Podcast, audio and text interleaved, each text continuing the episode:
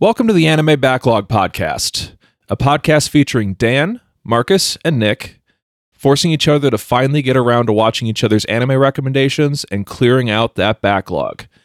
Episodes will contain spoilers about that week's featured anime and will likely contain explicit language, so be warned. You can follow the show for updates on Twitter, Instagram, and many other social media platforms at the Anime Backlog handle. Thank you so much for listening, and we hope you enjoy the show.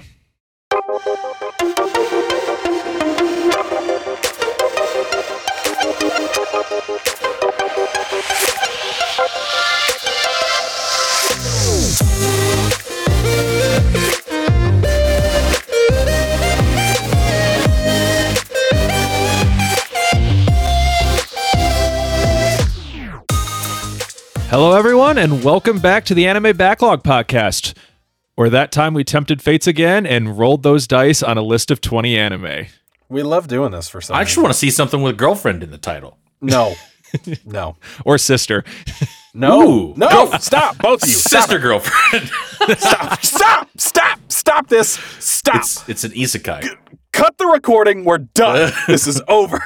As you can tell in the first 40 seconds, uh, we have the whole crew back again. So, Yeah, welcome back to Marcus. Hey. actually, I guess that is this is out of order because technically Monster is going to drop before this, but we haven't recorded part two for that yet. So, shit's all wibbly wobbly, timey wimey here at the Anime Yeah. Backlog Podcast. Time is a construct. I'm back. That's all you need to fucking know. This is our first time recording with Marcus here Back, back. Yeah. since they had their sabbatical. Yes.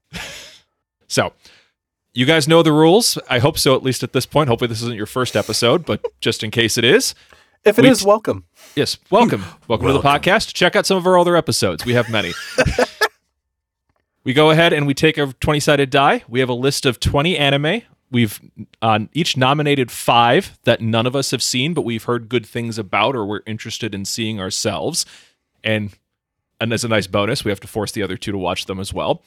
And then just to make things a little spicy, we've also thrown five anime that we deem as likely trash. Some that have a well-known reputation, other ones just that have low mal scores but are decently popular. The full list: Akiba Maid War, Bakuman, Banana Fish, all of which are Marcus nominations. Beastars, is that how you pronounce it? Golden. I was waiting. The anticipation was killing me. You got is it. a is a Dan nomination. Black Bullet, which is trash, we believe. Uh, we got three from me, which is Fruits Basket, Grand Blue Dreaming, which is the new one we just added, and Horimiya. Marcus has Link Click. Dan has Maria the Virgin Witch. Two trash potentials with Masamune Kun's Revenge and My One Hit Kill Sister. I nominated Planets. Dan nominated Plastic Memories. More trash potential with Rent a Girlfriend. Revolutionary Girl Utena from Marcus. Teasing Master Takagi san from me.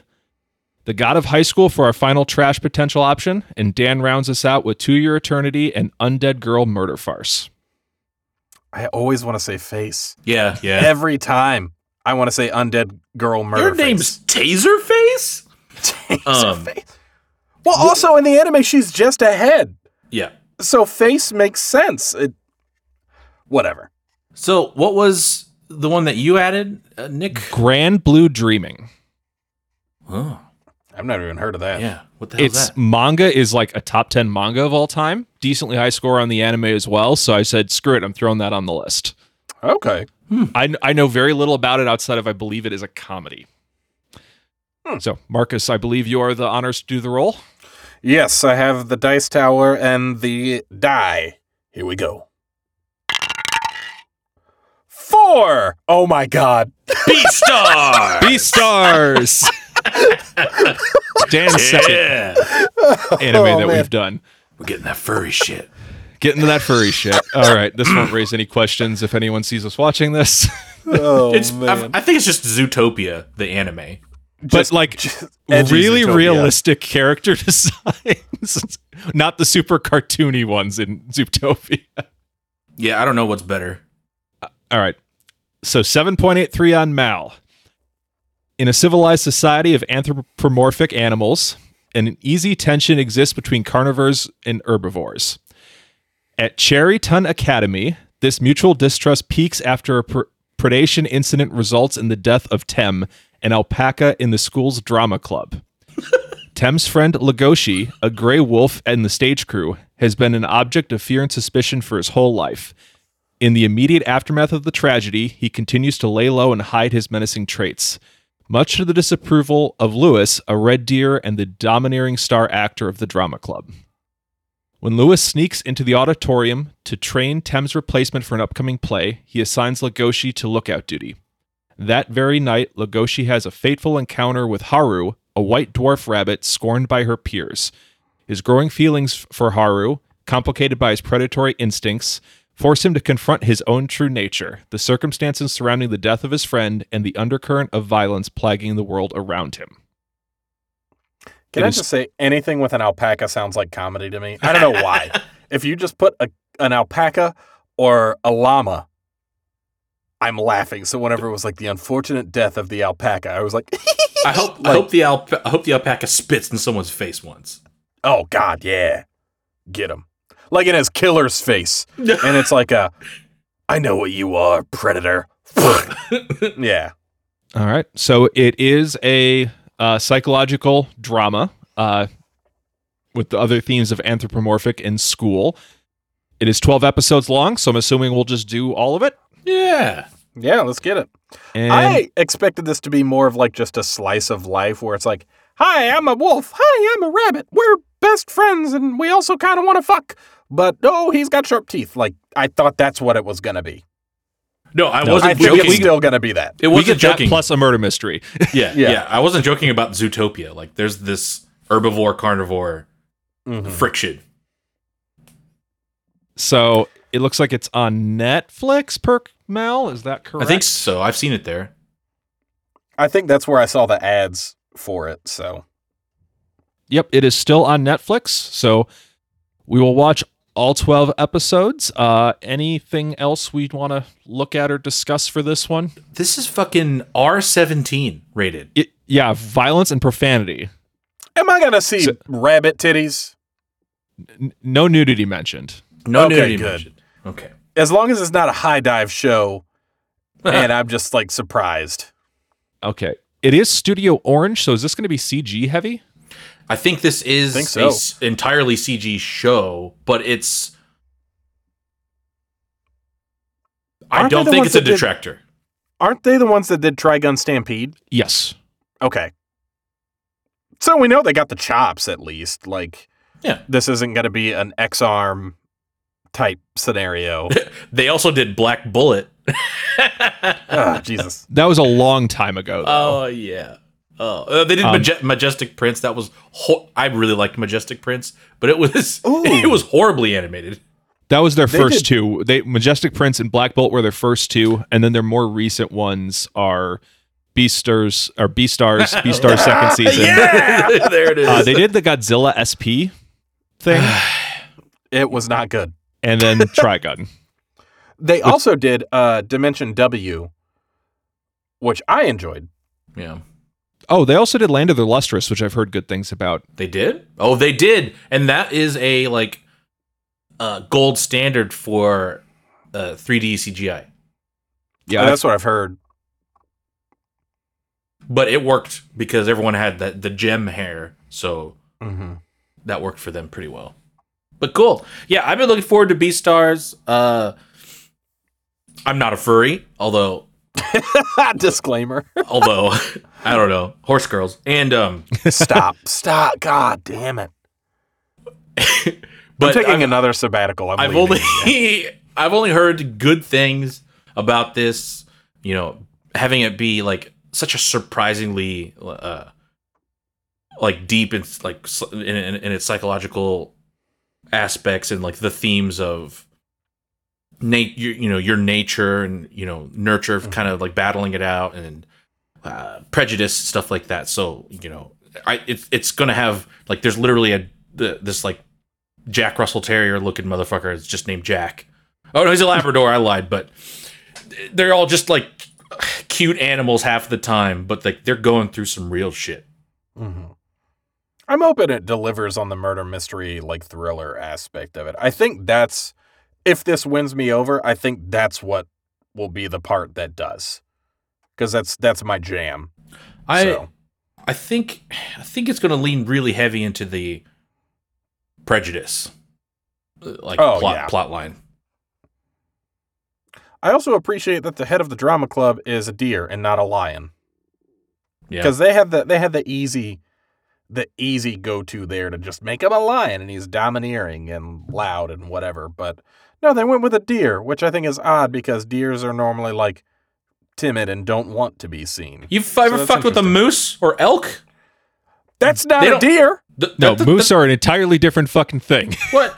As someone who's been within about 10 foot feet of a moose in the wild, totally different thing. I would never be within ten feet of a moose. I did not intentionally do it. I turned to the corner of a trail and there was just a fucking moose right there. Deer, elk, I'm and ever- moose are in the same. They're in the same family, uh, okay, but so is a pug and a wolf. Like they're different. right? Right. But I mean, like, when you say deer, I, I, I include elk and moose in that category because they're in the same category. No, no, no, no, no. hundred percent. They're literally they're literally in the same family. They they are, but They're in the same family, but they're not the same. a deer weighs like two to three hundred pounds. A moose weighs like two thousand pounds. They oh, are not no, in the no, same. No, the moose is the Attack on Titan of the fucking deer family. I get that, but they're they're deer.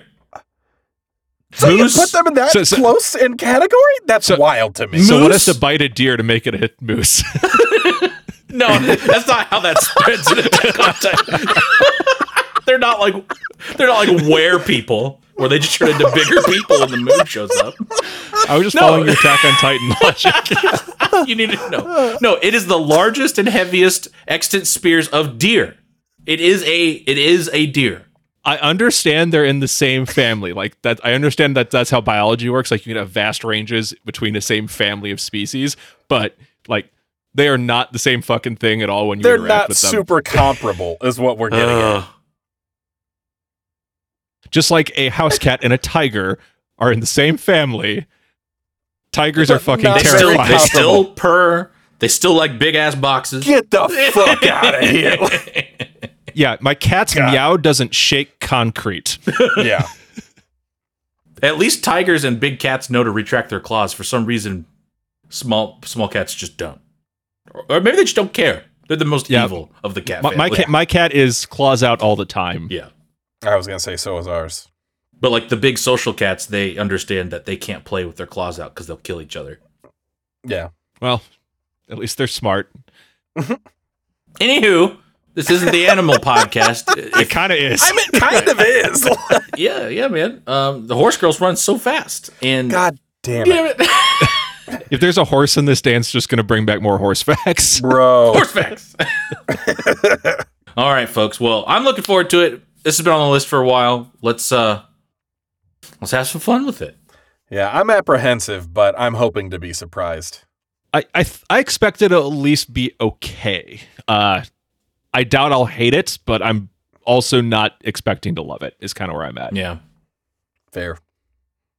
All right. Well, with that, we'll cue the music and we'll catch you guys in part two.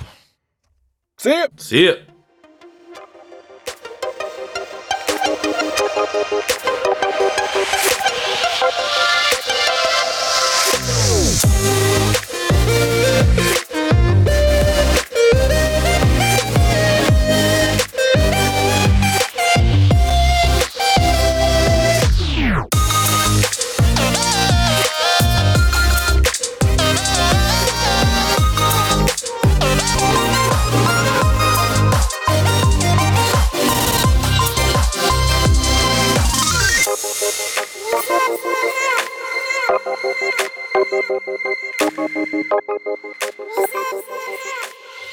Welcome back, everybody. Hopefully, you enjoyed the musical interlude as we just took the last week to watch all 12 episodes of the first season of Beastars.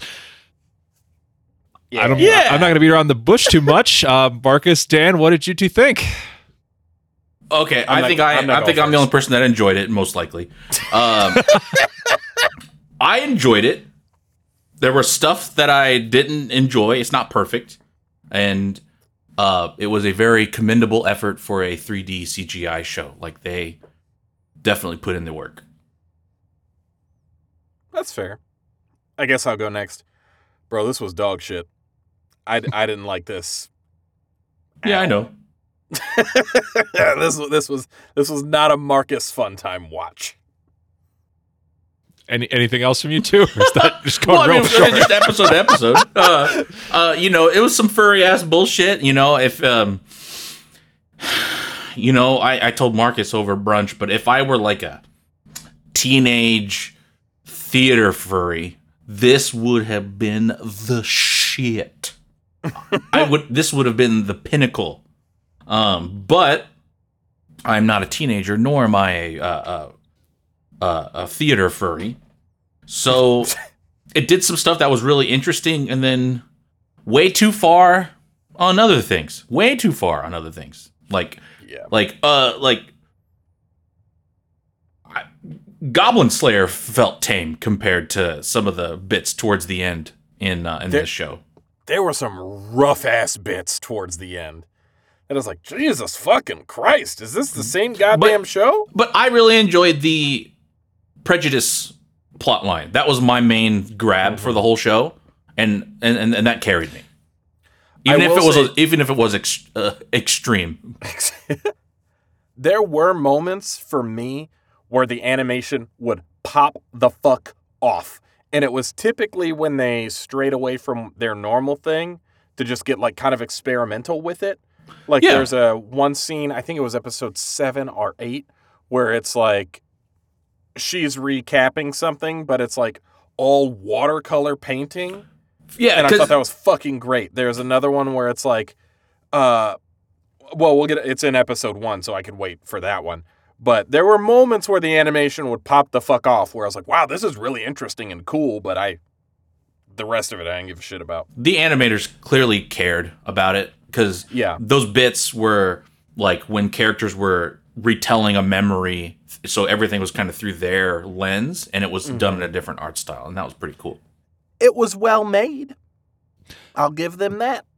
Yeah, that was going to be my first point. Adaptations seem to be generally well done. Um, and I really, really like the OP that they did with the claymation style. Yeah, man, they had to, that was work.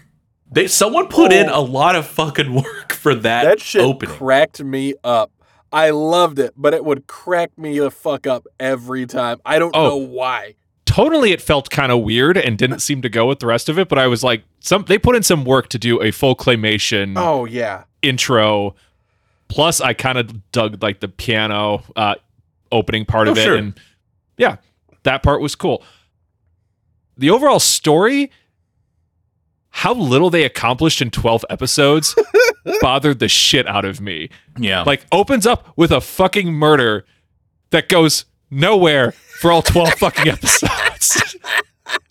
so, on top of being the completely undisguised fetish of whoever wrote and designed this for being just way too into the fur end of things. I was hoping it was going to be like lightly touch on it and it'd be fine, but no, it was way too intense in some parts. Mm-hmm. If this had even been non-furry, I would have still been raising my eyebrow at a lot of scenes. And you throw the furry on top of it, it's like, man, this too much. And then, yeah, just so little gets accomplished in twelve episodes. So it was like technically, it was really cool, but man, was the pacing just terrible. Mm. I wanted that murder mystery, and we just didn't have that. Like, from episode one, I kind of was like, oh, I may have been wrong about this. This might be some good shit. But then it just never follows up on any of that, like, murder Yeah. mystery. And so I was kind of like, man, this was. I thought you were gonna. I thought you were gonna pull me in, but you didn't. And yeah, it was very CW. How I felt. This was Very Riverdale. CW. Yeah. Mm. There was really two things I wanted going into this. I wa- I was hoping that the murder mystery would be interesting and cool, and I wanted more world building.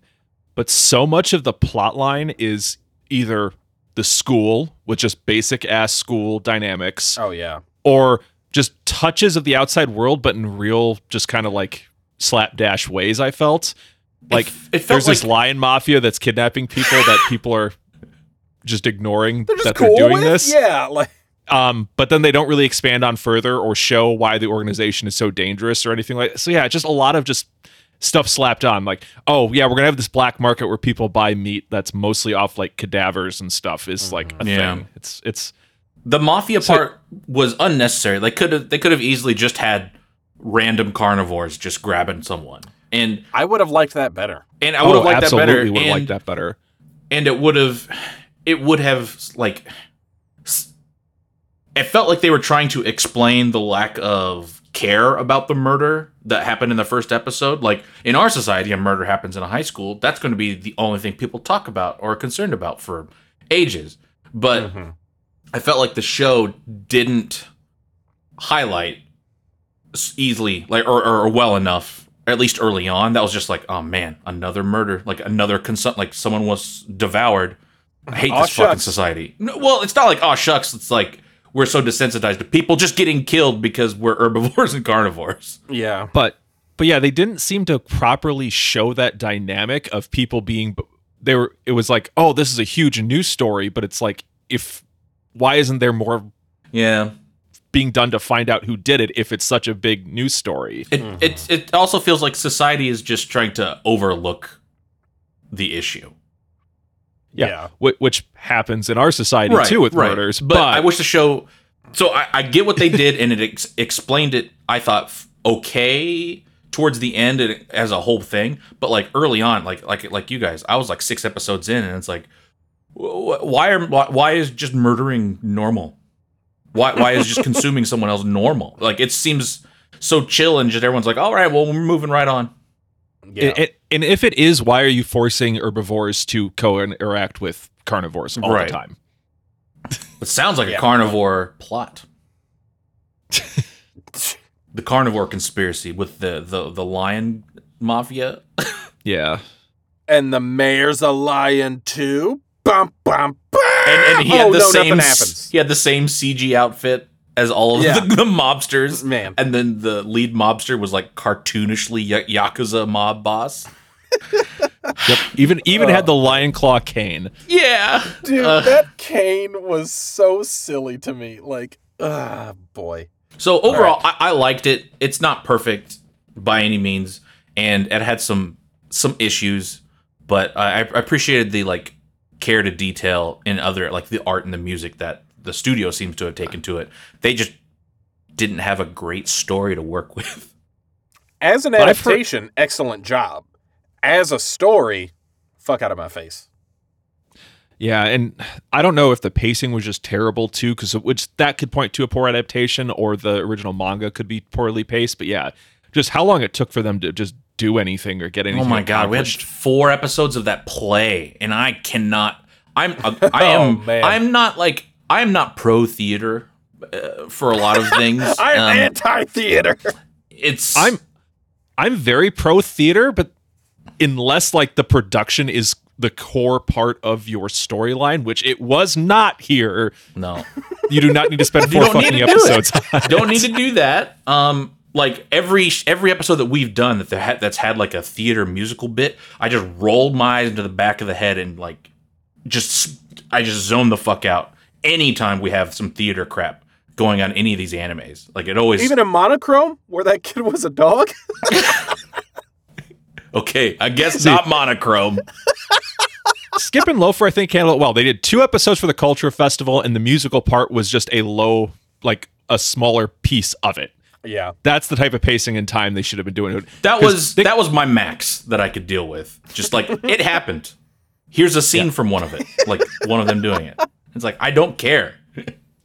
But yeah, spending four episodes on it when they could have been in any other club, and it really would not have made a huge difference to what was going on. Like it could have been the Stu Council, it could have been whatever. It didn't matter. It just was a club that they were a part It of. It amounted to nothing. Nope. Because then, I'll, actually, we'll get into that Yeah. Well, when we okay. get to that episode. Yeah. Episode one. The Moon and the Beast. Open on alpaca getting eaten by an unseen carnivore. Yep. Which right here is where I thought, oh shit, I was wrong. Because at first, when it's him running away and it's just normal, animation for like the rest of the show and then he goes into that one room and it's dark and it's just all black with like kind of the teal blue outlines Mhm. to indicate that it's like dark in there. I thought that was so fucking cool. That was such a cool stylistic choice. This guy's like terrified out of his mind. He's being stalked. Here we're kicking off the murder mystery. I was like, shit, yeah, I'm fucking in. Mhm. And this kid gets murdered. The school is kind of like, oh shit, a kid got murdered. Things are tense between herbivores and carnivores now. Who cares? Yeah, it seems like they, they played off the murder on how we would play a like r- racially charged like assault in a school on like the severity. Like it was a big deal, but like nothing ch- happened, and like like if like if you know my if my kid's uh you know classmate was consumed at the school, I'd be like, oh yo, we're homeschooling. Fuck that. Yeah, dude. Like, I mean, I'd be pulling the out. kids, but You're going to an all And- alpaca school now. and and that is a big fault in the show. They never like really explain early on. It- like like you could have just had like some fucking dad with a newspaper like whip out the newspaper and be like, oh, another kid got eaten at the school again, or you know so, anything to make it like officially somewhat normal, if that makes sense. Normalized. But it, it was so uh, abnormal that they literally shut down that classroom for looks like the entire rest of the year. And nobody fixed that fucking door? Yeah, they just left it as a memorial Yeah, school all year. So it was a rough. big deal, obviously. but the way they treated it was so kind of up and down that it didn't seem to be congruent. I I don't know the the the like making big shows of effort uh, or like attention to a, a tragedy versus actually doing something about it. I felt that was very real.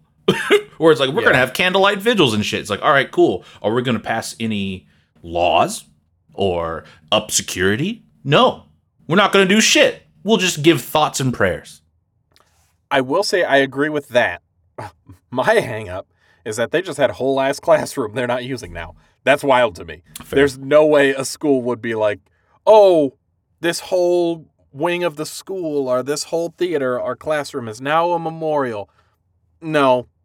No, no, no, no, no. They'd be like, oh, Steve got murdered right there. Guys, don't step right there on that one tile. the rest of the class, though, get your asses in your seats. Like, Yeah, we, we don't have spare classrooms. Are you out of your goddamn mind? yeah. hey, hey, maybe Animal Society's got their funding uh, on point. But we also meet the main characters. Uh, we basically meet Legoshi, who is the Grey Wolf, the main protagonist of the story, and we meet uh, Haru, the dwarf white rabbit, who's the other protagonist slash love interest. She's getting bullied right out of the gate. I don't know why this scene was so funny to me. It should not have been. But when they throw the books out of the window and like they fall on her flowers, my first thought was like, those were your own books, guys. That's just bad for you. And then I realized it's her room. And then they throw a fucking mattress out the window. mattress. But then the other uh, rabbit shows up, the Harlequin rabbit, Mizuchi, and all I wrote down was these fucking biracials. oh, trust Jesus. them. I'm allowed to say that. I can say that. Uh, Oh my god. Uh, I also liked uh, in the drama classroom. So one of the things that kept me hooked early on in the episodes, even though the pacing was dog shit, um, was the quirks of them being animals, and I got a big Mhm. kick out of those. So those those kept me going. Like there was one scene where they're all like the herbivores are in the uh, drama club are like standing around talking about the murder or you know what's going to happen because he was um, the alp- the alpaca that was killed was the uh, second lead or whatever second main part. Yeah. in their big deal play because that's all that's important in, at this time. And um but they're they're all talking and then the giraffe like says something in in in in, in the scene. You- uh, for for the listeners at home i'm trying to pantomime this with my hand. And um it's like the head's into the left of the scene and talking, but then its neck goes out of the camera and they're standing all the way on to the right of the scene. And I thought that was like, hilarious. over. Yeah. so like those little like funny little animal quirks. Like you know, later we'll talk about the chicken girl when the cold open for some reason. Bro. Why did that need to be a six minute cold open? oh my It was god. so I thought that was gonna be like a new character, but nope. Nope. yeah, that was their attempt Christ. at world building, and it was uh, it's very strange. It it, This- it this was show because they didn't do it such a- again. Like you know, it would have been interesting to see like different characters throughout the school who aren't necessarily related to the main cast or interact with them, but they're affected by what's going on, and you know Yeah. that kind of shit. No, just randomly, we're doing a six minute hen thing. We'll Uh, get to that when we get to that, gentlemen. Also, when the herbivores were talking, uh, everyone was like, "Oh my, like, we're scared of the carnivores in the club. What are we going to do?" While the squirrel has a jar, they're walking around. They're like, "I can't open these walnuts." Yeah, Where's Legoshi? He always helps me open these wa- my walnut jar.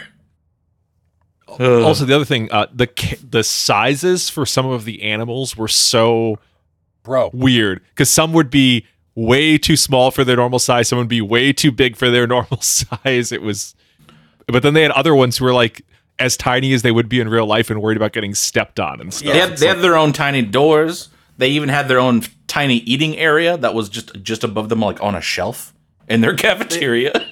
They also even say like, "I almost got stepped on," and like just auxiliary characters are like, "Well, that's why they tell the small creatures to walk to- closer to the walls." Which like, that seems pretty discriminatory in and of itself. Where it's like, uh, like black people to the back of the bus kind of thing to me. Where it's like, "Oh no, no, Be- you're tiny. You get up against the fucking wall." Like because society will not figuratively tread on you, literally tread on and will kill you. Yeah, they'll Um, step on you. There was a a bit. I think it was when Hal was or Haru was. I guess it depends on the sub versus. Yeah, what was with the subtitles? It was being it was totally Hal. off base. It was Hal and sub, but they would say Haru, which I've Yeah. heard that in Japanese as a name plenty and, of times. and if you look at MAL, it's Haru. It's and then I, Lu, Louis was Rui. And then in the English dub, they say Haru as well. They Yeah. specifically oh, say Haru. just just I was so lost on that. just so what, I have no idea what was going on with the with the frickin' subtitles, but it was uh, crazy. And I think there was other characters that were messed up, but I know for sure it was Haru and Louis were both totally messed up in the subtitles. it's Netflix. These guys probably had to do this in three days. Uh, but I liked that she was like sitting. Um, uh, I guess she slept with the Harlequin's other Harlequin bunny boyfriend, Mhm. whatever, and just deciding to deciding to like stay low and out of the way so she doesn't get bullied. So she's eating like by herself out on like the loading dock or something like that behind the building. And uh, it pans over and it cuts to this like montage where it's like paint splashed on the on the wall and they would draw in the scenarios that she was trying to avoid. They did like two or three of those. Mhm. and i was just like that's that's wildly good to just have us do a quick rundown and then just get us into the setting.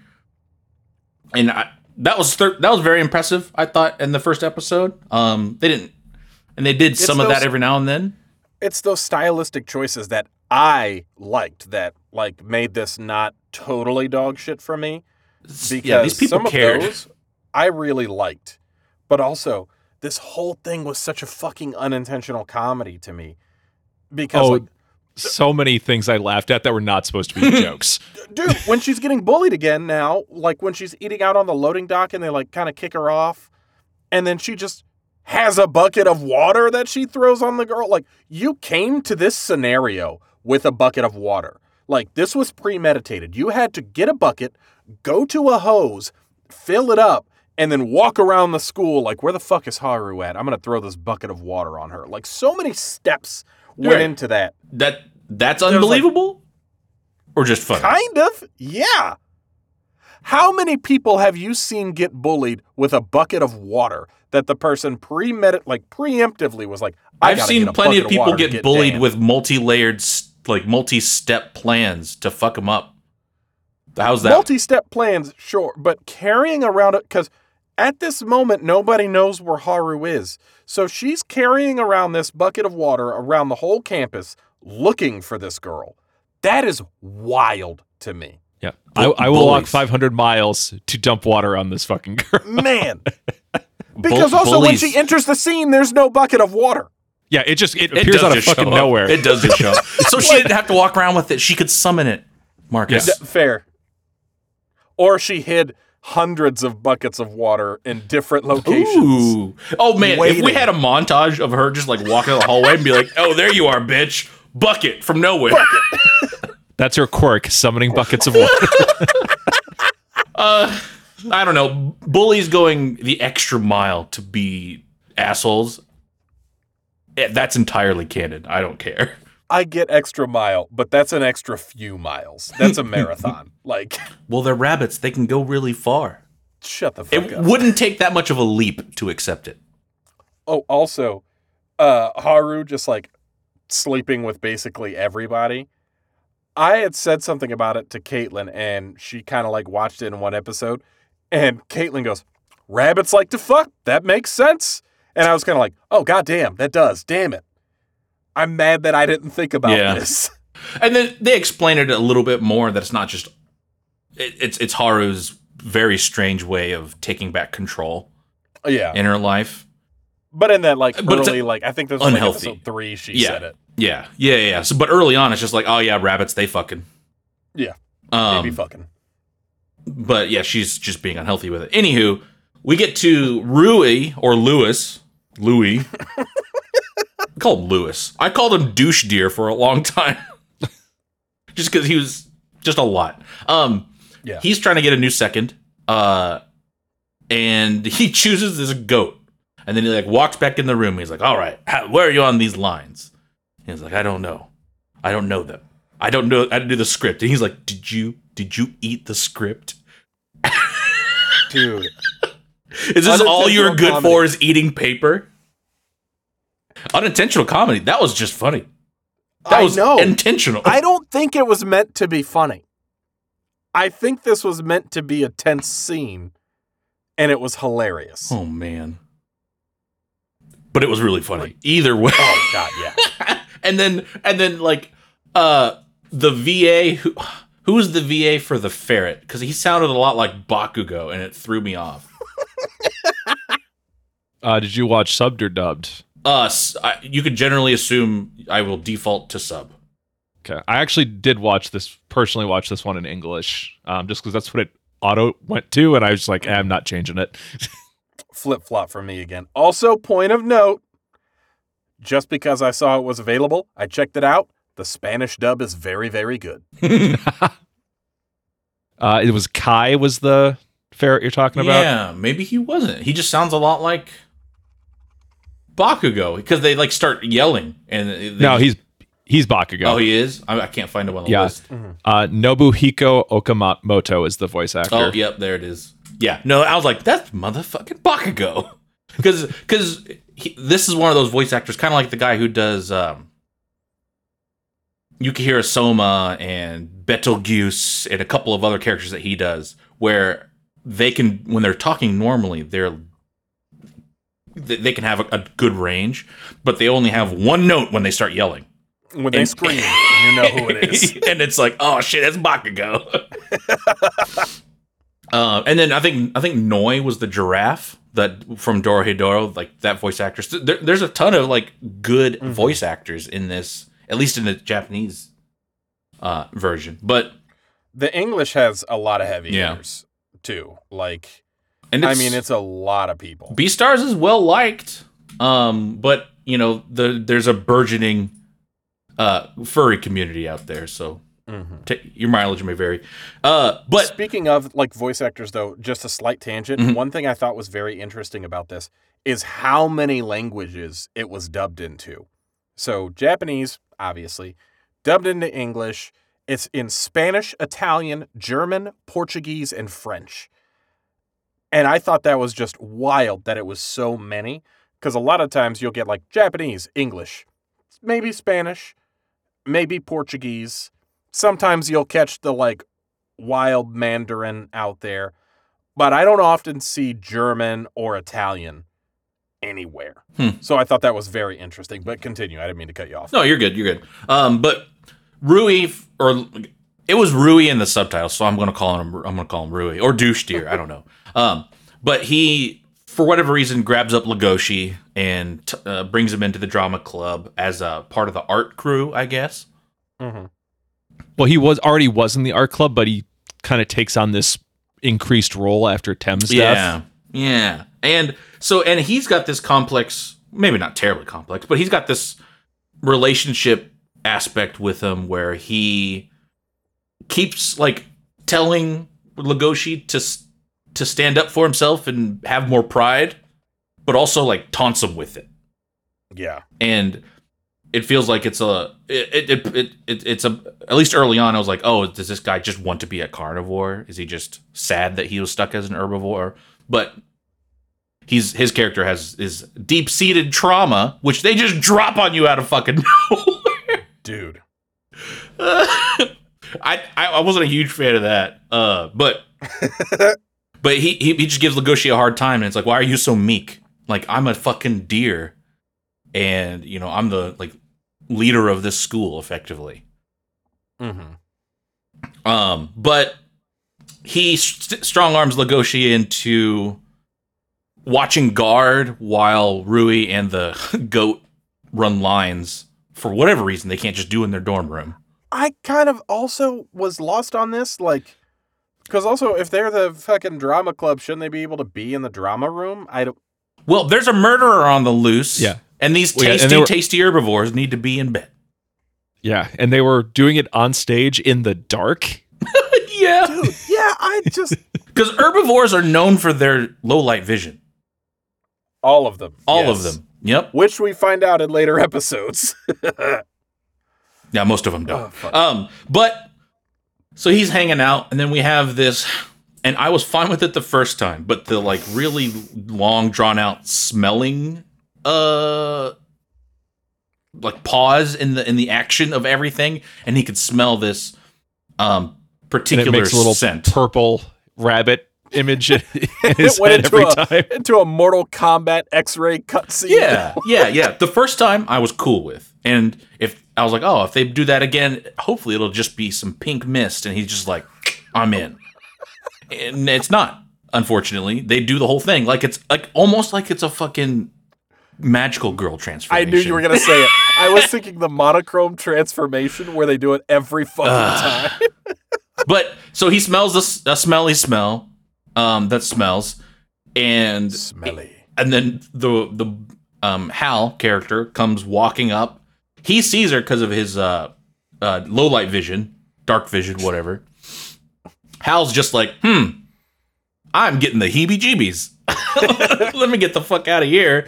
But then turns her back, starts to walk away or run, I forget. But then look how she jumps. Oh, she's sprinting. Oh, she's oh she's just sprinting. Yeah, she she gets Yeah. the heebie-jeebies and dips, and then that you know gets his prey drive growing going, and he pounces on her, and then just holds her because he's not just trying a to feral monster, back, basically. Yeah. but he's he's But almost also- there. He's almost there.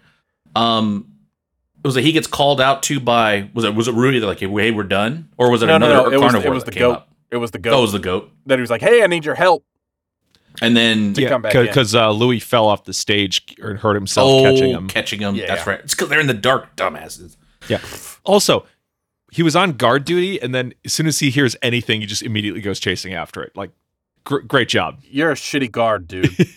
He's not a guard dog.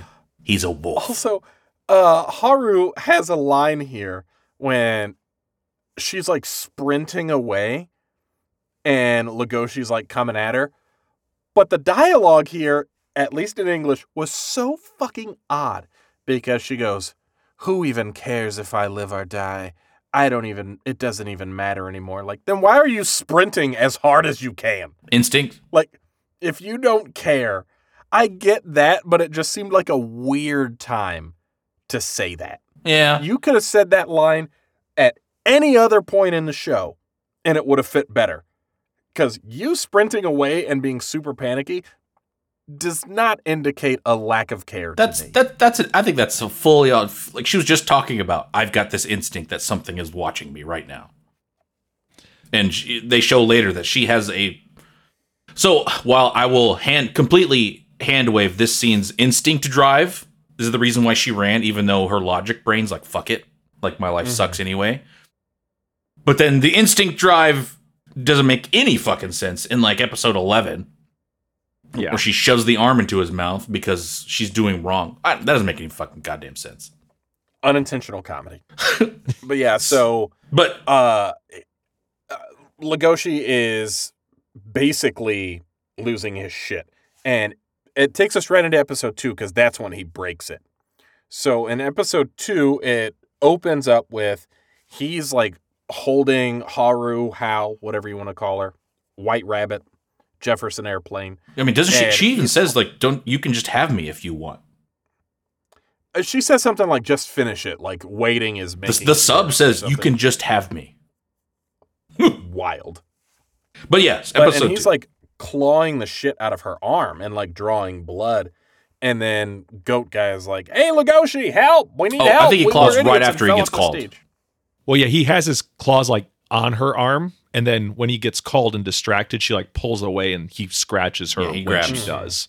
yeah, I think he was just doing a little touchy feely uh, weirdness. Which weird, but yeah, But we she get the- sprints away and he kind of breaks out of it and goes back into the drama club to see that Louis Red Deer is on the ground. Apparently, the goat fell, and Louis just jumped over to save him, causing him to fall. Which also, two broken legs don't get us to the hospital, dude. Like, that's a bad instinct, I think. I don't know. It was weird. He was me. just trying to help somebody. He's just natural instinct to help a brother out when they're slipping. That's a weird thing for a deer. Deer are somewhat social. They're social, but they're not like.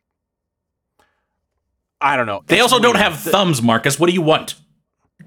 a good show, Dan. That's what I want.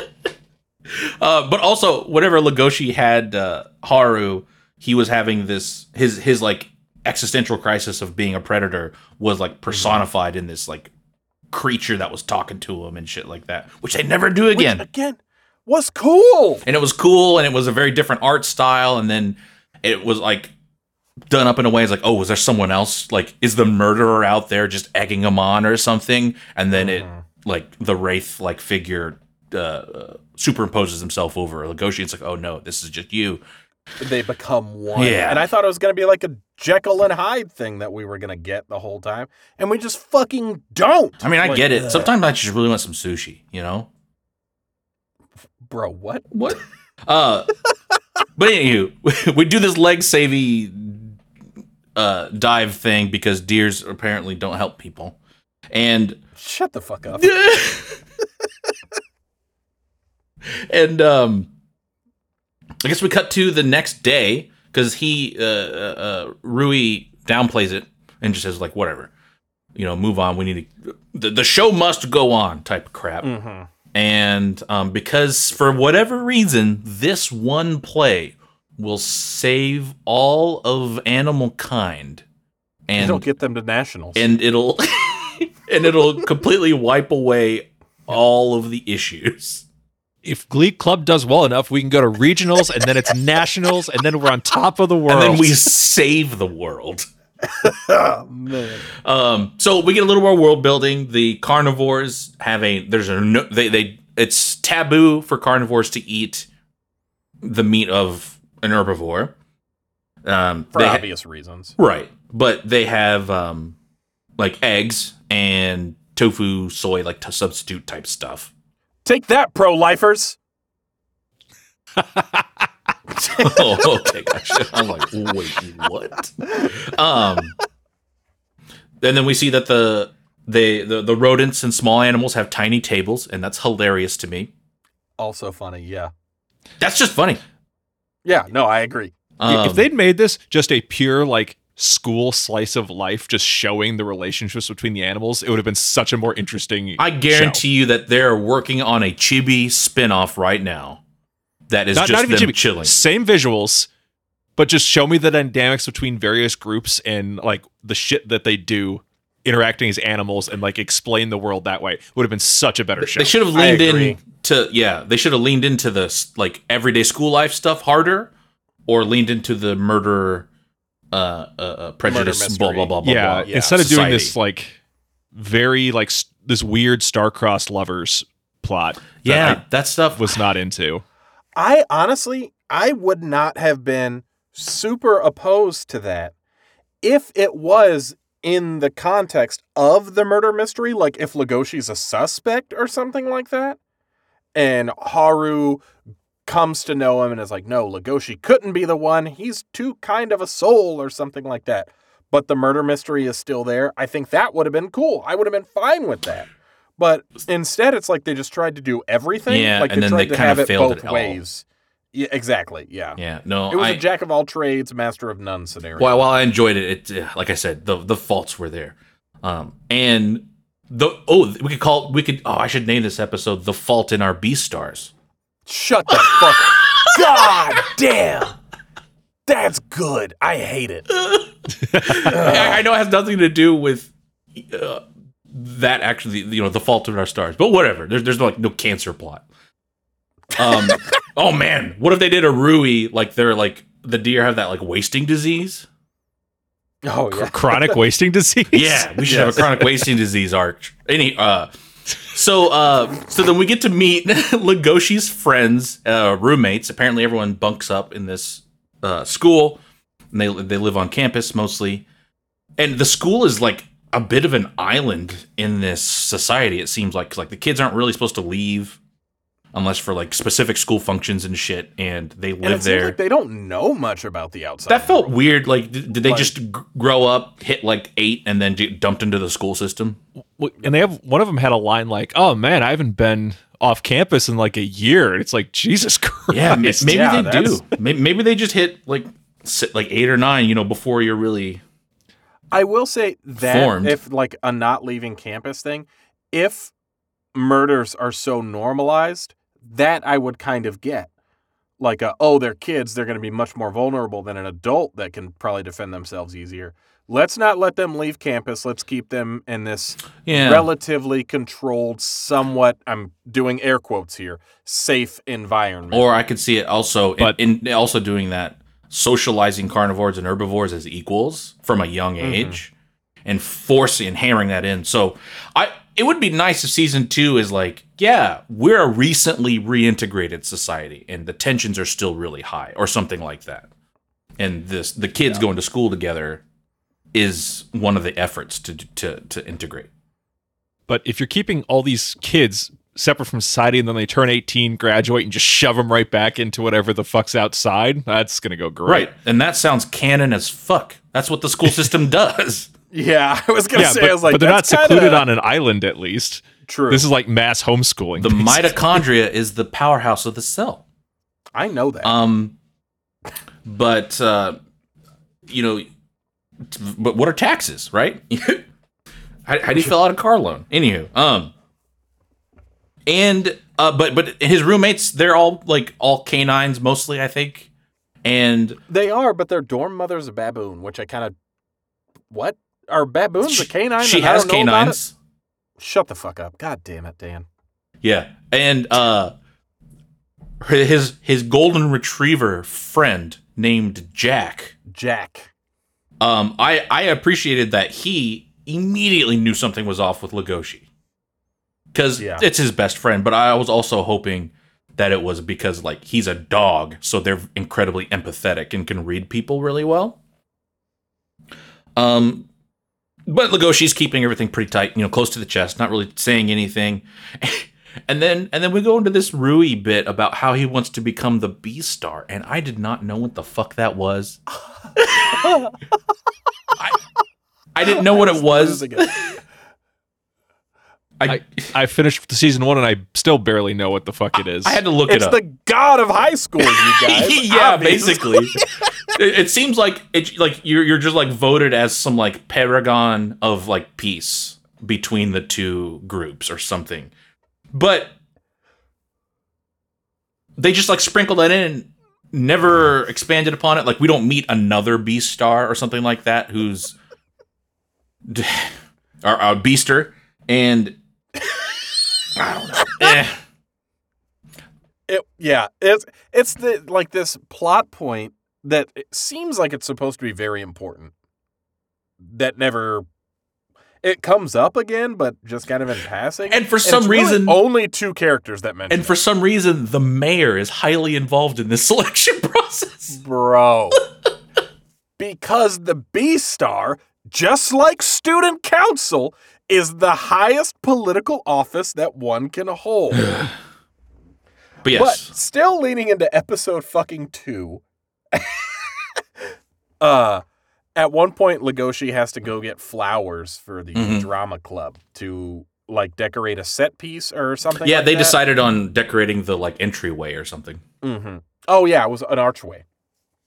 And so him and Anteater, I don't remember his name, go to the uh, gardening club, of which Haru is the only member. And Anteater guy bails for some reason, leaving Legoshi and Haru alone. Haru's going through, or she's oblivious to what's going on with Legoshi. She didn't see him the other night doesn't recognize him, but she's got her arm bandaged up. And she says that she doesn't remember what it was from and just kind of writes it off. Legoshi's having a fucking existential crisis right now. Mm-hmm. He's losing his shit. But Haru asks him to move like some planters, like some real heavy planters. And he does it. And then she's like, Well, how can I pay you back? And he's like, oh, I don't need anything. And she's like, Okay, let's fuck then. That's how I pay you back. It wasn't eh, so. It was pretty easy, but she also looked incredibly tired when she's like, "Oh, that's why you're here." she literally says in the in the dub, "I'm normally not in the mood after gardening, but let's get this over with." It's like, gee, So, fucking. I can't speak to the dub because it sounds like that's the exact same thing that was in the subtitle, but. The, the the mood that was conveyed was just really tired. She didn't seem jazzed on it, but it was also this was my It was moment pretty casual. because the episode ends. She takes her clothes off and she's like looking up at him, and they in- very intentionally framed this scene for people to screenshot. And she's like, let's do this. And then it rolls credits. And that was my, oh no, is this trash moment? That was the moment that I was and like, oh, and yep, yeah, here we it, it kind of is. Yeah, oh. because they never have to go as far as they do to convey the message that they want. I think at all. Like, like, w- And maybe that's the way it is in the manga. like someone took meticulous levels of effort to show the next episode of Haru running her hands through Legoshi's fur. Like someone that was their like thesis on animating fur. And they're like, yeah, "Oh, some yeah." key animator put in some fucking work. and it was Man. weird. And it was It was very weird. It So was weird. weird. When you're dedicated to your craft, artistry knows no bounds. One of the few things I know about furries is apparently furry art makes fucking bank. So there's probably a lot of skilled animers, oh, animators who are it. making money on that. I do not doubt it. yeah, good for them. at all. I had an audition for an audiobook that was like a furry porn audiobook.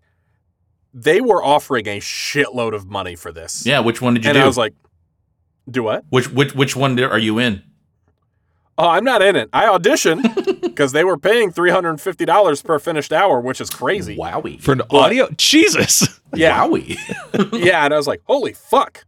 My rate is 250. A hundred. Yeah, yes, I'm auditioning for this. And I, I didn't get the role, but yeah, that's the moment I was like, what, Damn, what did you they audition it like for? Like, a walrus or something? uh, no, it was a wolf.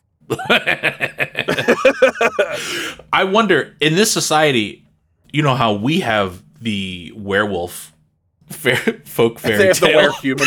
have a were like like I was really hoping that because later on they start teasing about this black market. Like, hey, you fucking carnivores, don't you dare go to that black market, idiots. and um, I was I, Now wa- go, now I was. I was like looking at my partner, and I was like, Audra, do you think they're they got people in cages like like human people? Like, man, what a fucking twist that would have been if they were They're just selling pets. yeah, sell them as pets and then eat them. Um, but no, it's not that dark and um, frankly weak. But um, for whatever reason, you know, Haru Haru is ostracized from her school society because uh, this is basically slut shaming. Oh yeah. Just just In the in the dub, they specifically call her a slut ooh. like a lot. They specifically use the Oh word slut. yeah, Japanese would two, say two of the last three things that have been inspired by Dan that I've watched have been incredibly slut shamey. What were the? What was the one? What a mode. Watamote. Yeah. And this And one. now this, because you nominated what was this the other one? I said two of the last three. Oh, two of the last three. I can't do Yeah. this. Oh. Monster thing. was not real slut shamey. Um, no, can't say so. Um, but ha- you know, Haru really because she's so ostracized from everyone. She doesn't really have any friends. Her even like the one roommate who could have been her friend didn't defend her whenever she needed like her shit not getting really thrown out. passive. Yeah, she's really passive. Like, yeah, I'm not going to get involved. And it's like, well, Mm-hmm. well, you're a piece of shit. Um, so she really dives into her work in as the only person in the gardening club. And you know, Legoshi sees this, he dips, and they're like, "Hey, did you get the flowers?" Like, no, we're, we're gonna do something I- else. you Yeah, we'll, we'll get him from somewhere else. Yeah. I'm not going back. Yep. Um, and then they did this weird montage about Rui talking about how he picked everyone for the drama club. Because apparently it started with Rui, and then he went and scouted everybody. And the cheetah, And then the first person they mentioned was a dominatrix. Like, a what? cheetah At 14. dominatrix Dude. at fourteen. And I was like, what the fuck? And then and then Hey. and then they picked the giraffe because of trypophobia. What the fuck? I I was so tuned out of most of this show that no explanation. I was never expecting an explanation to be a real explanation. Yeah. They just say shit. Um, I did appreciate though that like the art club was all chosen um because Audra dug into it. All of those except for Legoshi, all of the like, the creatures that were in the like art part of the drama club were all s- normally solitary animals. So they were stoked to just be doing their own thing.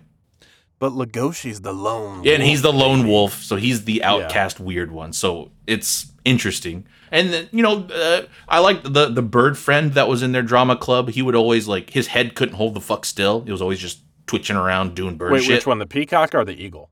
The peacock looking one. Peacock. Okay. Yeah. he was he's not a peacock, but he's something. He's not. Some sort of brightly co- colored bird. No. He might have been a parrot. There was a um He's got a long ass neck. yeah, though. yeah, yeah. Well, I mean, a lot of birds had long ass necks. yeah, but I mean, not a parrot. Oh yeah, yeah. No, I totally disagree on parrot. I thought it was um a peacock, but they they they they said his his breed of animal on his like title card mid episode thing. oh, gotcha, It was like gotcha, a gotcha. peafowl or something, uh, something like that. But anywho, uh, the newspaper for some reason is a thing, and that all sucked. Except for I really liked how the like leader of the newspaper was a like a shrew looking motherfucker. Yeah, it was the editor was Oh, yeah. screaming at him. This tiny little shrew. So again, Tiny little uh, desk. again, I was also watching the last season of The Wire, so I kept thinking about the editor from The whole Wire as a shrew, saying like, "Hey man, you opened these last four paragraphs with Jaren. I don't know if that's gonna work." but then this Yeah. this fucking shrew, he's on a desk, on a regular desk, and then he has his own little shrew desk that he's standing on, which I thought was really funny. I did too.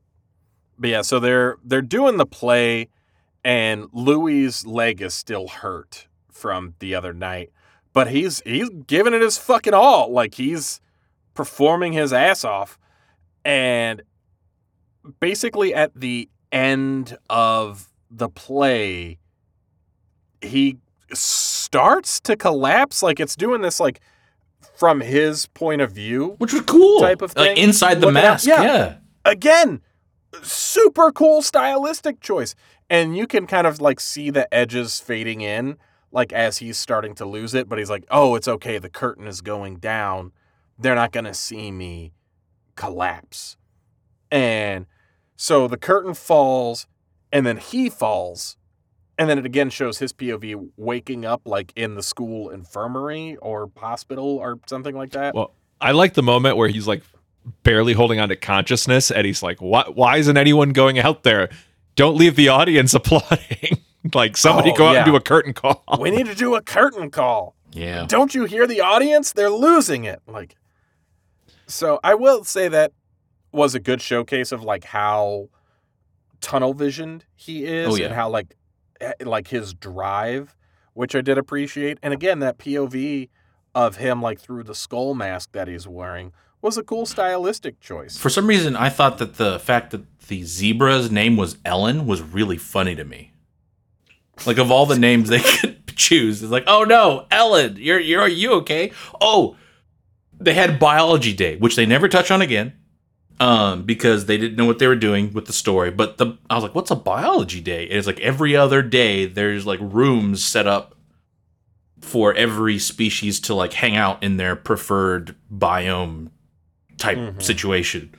Um, the zebras, the zebras were just really stoked to be standing amongst a bunch of vertical things, which was A vertical black poles. they're like, oh, isn't that so great just to blend in? uh, the polar bears were complaining it was too bears. hot. it's like a little hot. and it was like 15 degrees below or something like that. Is it hot in here to you? And it's like, yeah, a little Right, bit. yeah, so you know what you know what Nick said. That was the part that I probably enjoyed the most. Was just the the quirks of animals going to school was was a lot of fun. Yeah, and I would have loved to have gotten just more of that generally because there was a huge world building opportunity here that they did not take advantage. because this is the last bit of like their day-to-day world building for the rest Yeah. of the show um but episode four rui's legs officially broken um and and this is when they start tr- or this is uh the episode i felt like when they really started trying to hit on this dynamic of a carnivore people versus herbivore society and carnivores having this friction because they they feel like they have to be suppressed all the time Mhm. which you know they can't act out they can't bare their teeth and i thought that was an interesting like race conversation where it's like oh no oh you can't act up because people will start assuming It's- yeah, it's like a respectability politics thing. yeah, so it was icky, but I like that they were doing it in this way. And again, the show doesn't capitalize on what they set up as well as they should. I'm probably going to watch season two just because I'm. See- I would like to see where it, they take it. But I'm not gonna lie. When I went to look up the characters list, there's a character that looks fucking wild. That I'm like, man, where was this guy at? I'd like to see what's going on with that dude. His name is Melon, and he's a gazelle. And in his picture, he's like holding a gun to his head while like looking real manic. And I'm like, what is going on with that guy? I need to know what's happening with Melon. But whatever, we don't get him. yeah, but, But uh, yeah, so Louis gives the lead role to Bill the Bengal Tiger. man, why wasn't it Tony? I guess that's a lawsuit. Man, but his name being Bill is just funny to me. I don't know why whenever someone has like a super mundane name in something like this, it's just Yeah, funny. dude, to we me. got Jack, Bill, and uh, Ellen. Ellen, yeah. But then you have like the uh the eagle whose name is like Aldo. And so like they have and Legoshi. And so they have like Uh, cool names, but then it's just oh, and then there's Bill. He's just chilling. Yep. But Bill is really wanting to like play up this role. He's like, "Oh shit. Fuck yes. I've been taken out of the like backdrop and I've been put in the spotlight. I'm going to eat this shit up." And so they're about to do the performance and it turns out he like drinks a little bit of blood before he He- I don't think he consumes it, but he busts it out to show Legoshi like I'm gonna dope. You know, I'm gonna get I, myself. I thought he took a few drops. He- he's he was planning on He it. was I don't planning know on if we it. actually see him. he got stopped, but he was Um, planning on it. Yeah, and then yeah, it's as like it's some sort of performance enhancer. I I don't really get how or why, it's tiger but steroids. Because I have to Yeah. dope to do a play, don't you? Yeah. Didn't you guys do theater? No. I mean, wouldn't wouldn't a monster suffice? Yeah. Yeah. It, it seemed like blood a rabbit blood was like a world's bump of cocaine, basically, is the Yeah. vibe I got. But Cool. But yeah, Bill goes out there and he's like not quite fucking up his lines totally, but he's like stumbling a bit. And well, it's because audience is Legoshi and him like- had had a tussle a little, a little bit before. Like I, I think it got punched. before, yeah. He, Legoshi punched him because he smells it, and he's like, "That's rabbit blood," and he has a lot of emotions and feelings Mm-hmm. around that. Assaults Bill, and Bill's just like, "How'd you know it was rabbit blood?" Like you, you, Gotcha, you, you, you smelled that shit. Where'd you smell it from? And then Yeah. now they're both kind of guilty. But yes, then he goes to the play. He's doing a mediocre job. Well, and And, the audience is kind of like he hears the audience like, man, that's not Louis. yeah, where are the is this where are the guy?" antlers? yeah, Um, I don't see any horns. yeah, uh, as if the massive like size difference wouldn't be a dead kid. right. and Um, you don't see the fucking orange and red fur. Does it smell You like were just like- cornflakes in here? And and Legoshi, but also Legoshi has backfilled Bill's position that he vacated in the play. As like As one of the villains. One, yeah. So so Bill was stoked to be able to go toe to toe with another carnivore and not have to be restrained. And again, they set up really cool shit that they never they don't capitalize on cuz absolutely like someone being like suppressing their own nature even if it's not like I'm not harming anyone by just doing my own nature, but society tells me no. Like that that's a cool plot. And then the, that ends here with this episode basically. Um but Legoshi uh whenever he's supposed to come onto the play or his part of the scene, he just comes out swinging. Literally. Yeah. He just Throw, throws the, sword to the side and just punches him right in the face. It was like it was like most matches in, in uh, if, if if anyone's ever played chivalry medieval warfare before is just you go up to someone throw down your weapon pull out the fists we're gonna end this like men and yeah, so they start like fucking going at it, and the the audience is pretty into it. And they're kind of like, are they acting or do those guys fucking hate each other? Like, I don't understand. And at one point, Bill like claws the shit out of Legoshi's back, but this is after Legoshi starts pounding on Bill in the face. oh he's full mount going just wailing Yeah. And doing Like, the ground and knees pound on shoulders, like boom, boom, boom, just like bouncing his head off the stage like a fucking sock and bopper or some Yeah, shit. Yeah, Bill gets them both up, and then he yeah he just goes in for the clinch with Legoshi. He because he, wasn't really fighting back very much. And he's like, "Yeah, isn't this carnivore shit great?" And then just starts raking him. He's like, "You're Dude, never gonna yeah. forget this."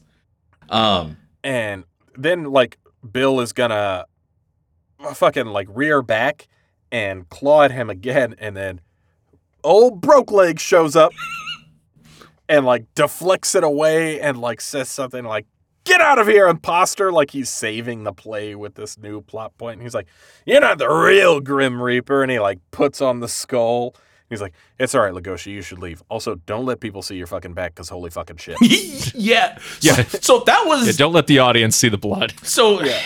As much as I hated the play stuff, it was neat that Rui was like still like trying to diffuse this situation, but was like, "The show must go on." you know, um, but I, I imagine Bill would potentially get in a lot of trouble for doing anything carnivorous and, and violent. oh yeah absolutely And but I mean, it's and bouncing kind of Bill's implied- skull off the stage wouldn't also get Legoshi. but an Yeah. herbivore could do that. Well, that's what I was saying. I think it's implied that if it's between carnivores, who fucking cares? because Bill Because certainly didn't. The next, or, or at least it's it, at least it's a lower tier issue. Mhm. Like oh that that's almost like boys being boys thing. Oh, where so, yeah. versus oh, it's okay. It's carnivore and carnivore violence. It's fine. Mhm. let them hash it out. Um, because it totally is. They get like scolded by Rui. We're the teachers, and um, and I thought Bill. I'm like, oh shit, Bill's the killer. He's you know he's the doped up violent kid, and Mhm. it's okay. Bill and Legoshi are apparently fine, more or less. they worked it out. They just had to get some of their little aggression out and Yeah. have a chat, and they're fine. Because I guess that's just what carnivores do. Is they just they, they do a little tussle every now and then, and Yeah. reestablish their hierarchy, I guess. But yeah, the crowd fucking loved this whole new quote unquote ad libbed scene, and the applause is fucking wild. And then so the next day, which also was the next episode, the paper comes out and it's highlighting Bill, uh, Louis, Rui, and Legoshi from all of this, like this c- crazy good like drama that happened on stage. And Louis at first is about to like suspend them, and he's like really chewing into them, and then like kind of a fan club of girls show up to like get Louis in, and the news. and like yeah, like show up and like talk to him, and he's like. All right, last night didn't happen. It was all part of the fucking plan. Everybody shut the fuck up. We're going to eat good off of this, all right? Everyone be around- cool. Yeah, and he turns around and he's like, "Yeah, we we thought a last minute change might be cool for the audience. Did you like it?" And they're all like, "Yeah, oh, you're the fucking best. You're gonna be the Beastar or some shit." I don't know. Every time I saw Beastar or they say Beastar or I would read it, I would always think Monstars from Space Jam. uh, it always made me think of that bit from Doctor Stone, which was the dumbest fucking title ever, where it's like they call him the world's strongest primate high schooler. That's a real line they say about a character. And it's just this high schooler that's fucking huge Adonis. oh, the, the, the dude who looks of- like he belongs in JoJo's, like he's in the wrong anime. Yeah. The world's strongest primate high schooler. Fucking hilarious to me. So that's what the title of Beastar was to me. Yeah. Um cut to we see that um throughout the episodes Rui or no, the Hal has been talked about by several herbivores and like the the one Harlequin bunny was like, "Oh, I just got with this one girl." And like you wouldn't know her and she's like, "Oh, does she sleep does she smell like this? Does she like sleep poorly?" Does she fold her clothes yeah, after, after fucking? yeah, and they're all like, ah, fuck. um, but then we find out that Rui participates in visiting Hal, or Haru, excuse me. Um, and they have a strange relationship because he's betrothed to someone else as a fiance type thing, arranged situation, like prearranged marriage. Yeah. and he, you know, they seem to they go back and forth, where they seem to have a nice relationship where they're like two. One's like a like a social outcast because he's so far removed from everyone above them, and the other one's down on the bottom. But then he says, "Your beauty lies in minding your own business." And I'm like, "What the fuck?" Bro. That's that's that's some like your cab fares on your on the dresser on the way out. Like what the fuck? Yeah. That is some manipulative abuser bullshit. So that's not cool. I thought they were actually going to be an interesting like dynamic, but it's not. Um then we have a bit Was- where oh I was gonna say, was this the episode where uh Legoshi comes to see Haru and opens the door to just see No, Rui there? that's like seven or eight. seven or eight? Yeah, it Okay, comes up. okay. Yeah. it comes up. Um, The- no, this is just the introduction where you f- you first see the two of them together, and then after that, it's uh, Legoshi and Haru having lunch together. Because um Okay, so we yeah, had the yeah, bit where the uh, canine boys all apparently do a trimming at the same time in the courtyard, I guess, and uh, gather up all their fur and donate or uh, sell it. They sell it specifically. They're like, "Oh, we're gonna make some money off of this," which was Yeah, all all the animals are like selling like the stuff that they produce off their own bodies, which was a weird dynamic. It's. Man, it's really that grind mindset taken to the extreme. the, the Sigma grind set. I cannot wait for episode seven. Just to just to say, like preface, audience, get ready. I'm so hyped for episode. Yeah. Um, I, I also like that the that dinosaurs are treated as gods.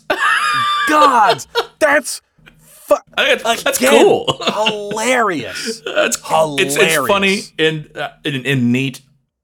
I like dinosaurs though, so I get it. And Yeah. And But we all came from dinosaurs, so it's important to learn about them. Like, di- mm, not did exactly. all come from dinosaurs. Har- Yeah. Har- Ha- Harvey check Birdman check over your there. science. Yeah. You know, we all know that the T Rex evolved into an anthropomorphized anteater. Like that's what happened on the evolutionary chain. Yeah, the meteor hit and they had to immediately evolve into an anteater. That was the only way to survive.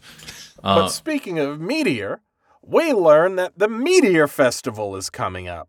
And basically all of the clubs are gonna be participating in so this we're getting the school festival. it's a school festival, but it's held outside of the school, yeah. Yeah, so it's some sort of city festival and the school that participates. yeah, the school assists with or something, which is an interesting touch, but they didn't do a whole lot with it outside No. Of just an excuse for them to leave school grounds. and then yeah, bad stuff happened to him. Um, but yeah, Legoshi has a, a lunch with Hal or Haru, and uh, they, they get to sit down. Haru has to sit on Legoshi's backpack because she's too small for regular human-sized chairs. the table. Yeah. There's no human sized chairs. This is But then she her leg kicks every time he chews and like shows his teeth. Uh, Mm-hmm. So again, like back to the instinct reactions, and that one makes perfect sense. Uh, but she's like, "This is fucking torture, just hanging out with you and being around you, no fault of your own." But I'm done, and she's she's I am not jazzed. she's she's trying to peace out and then like quietly distance herself from him, and Legoshi's just not having it because he's a stalker. What do you mean? Jesus, That's what wolves do, this right? goddamn show. In Uh, episode six, yeah, um, we cut to a it was like a news, it's, it was like the like the, news the regular old Yeah. news. A gr- About a devouring had happened. yeah. So this so it took six fucking episodes for us to ha- even skirt around and touch the idea that someone got murdered earlier. like we had to loop Dude. all the way back around to this, I and feel bad for Tem. That kid had no fucking friends. I Yeah. was like, oh, Tem's dead. or justice. Shit, we got to replace him in the play. Oh, he got a little That- bit. Like that's the big part. Legoshi ha- delivered his love note for him. To the sheep or whatever it was.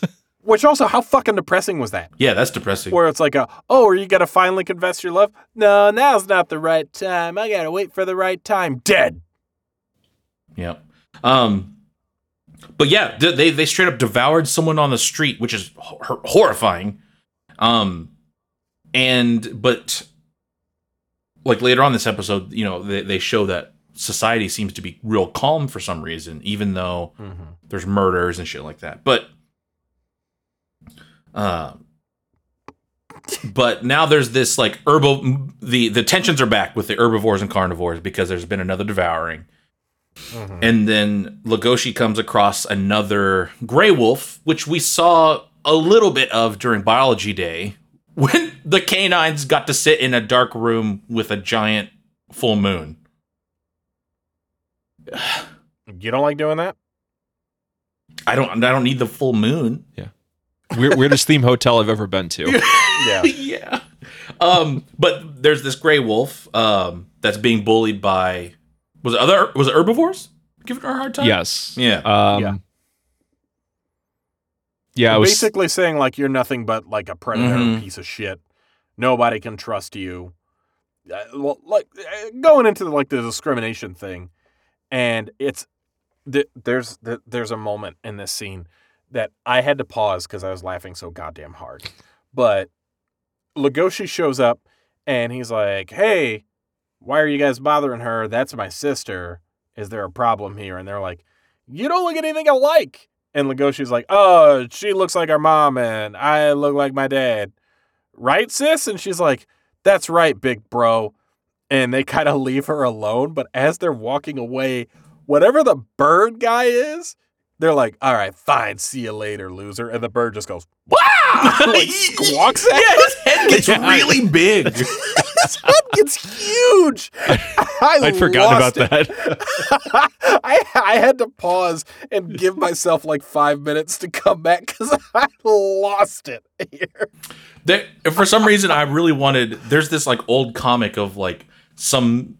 It's anthropomorphized animals. Like one dude like sneaking into a facility with a bunch of armed guards. exactly and is like you're murking them all from behind, and then he gets to the He's owl. like snapping their Oh, necks. he's snapping their necks, and he does it to the owl. and The owl just turns his head, and looks at him, and then shoots him.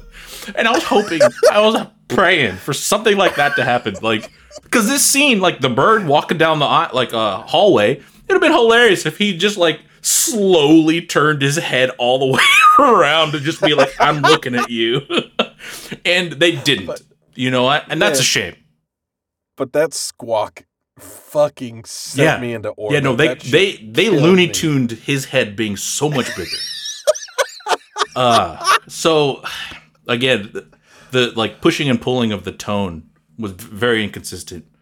Uh I also uh, and then they confirmed uh A- I think it was Aoba, the eagle of in their crew was Yeah. like lamenting the fact that he doesn't have his flying license yet because they uh the carnivores, I don't even know why they even left the school anymore.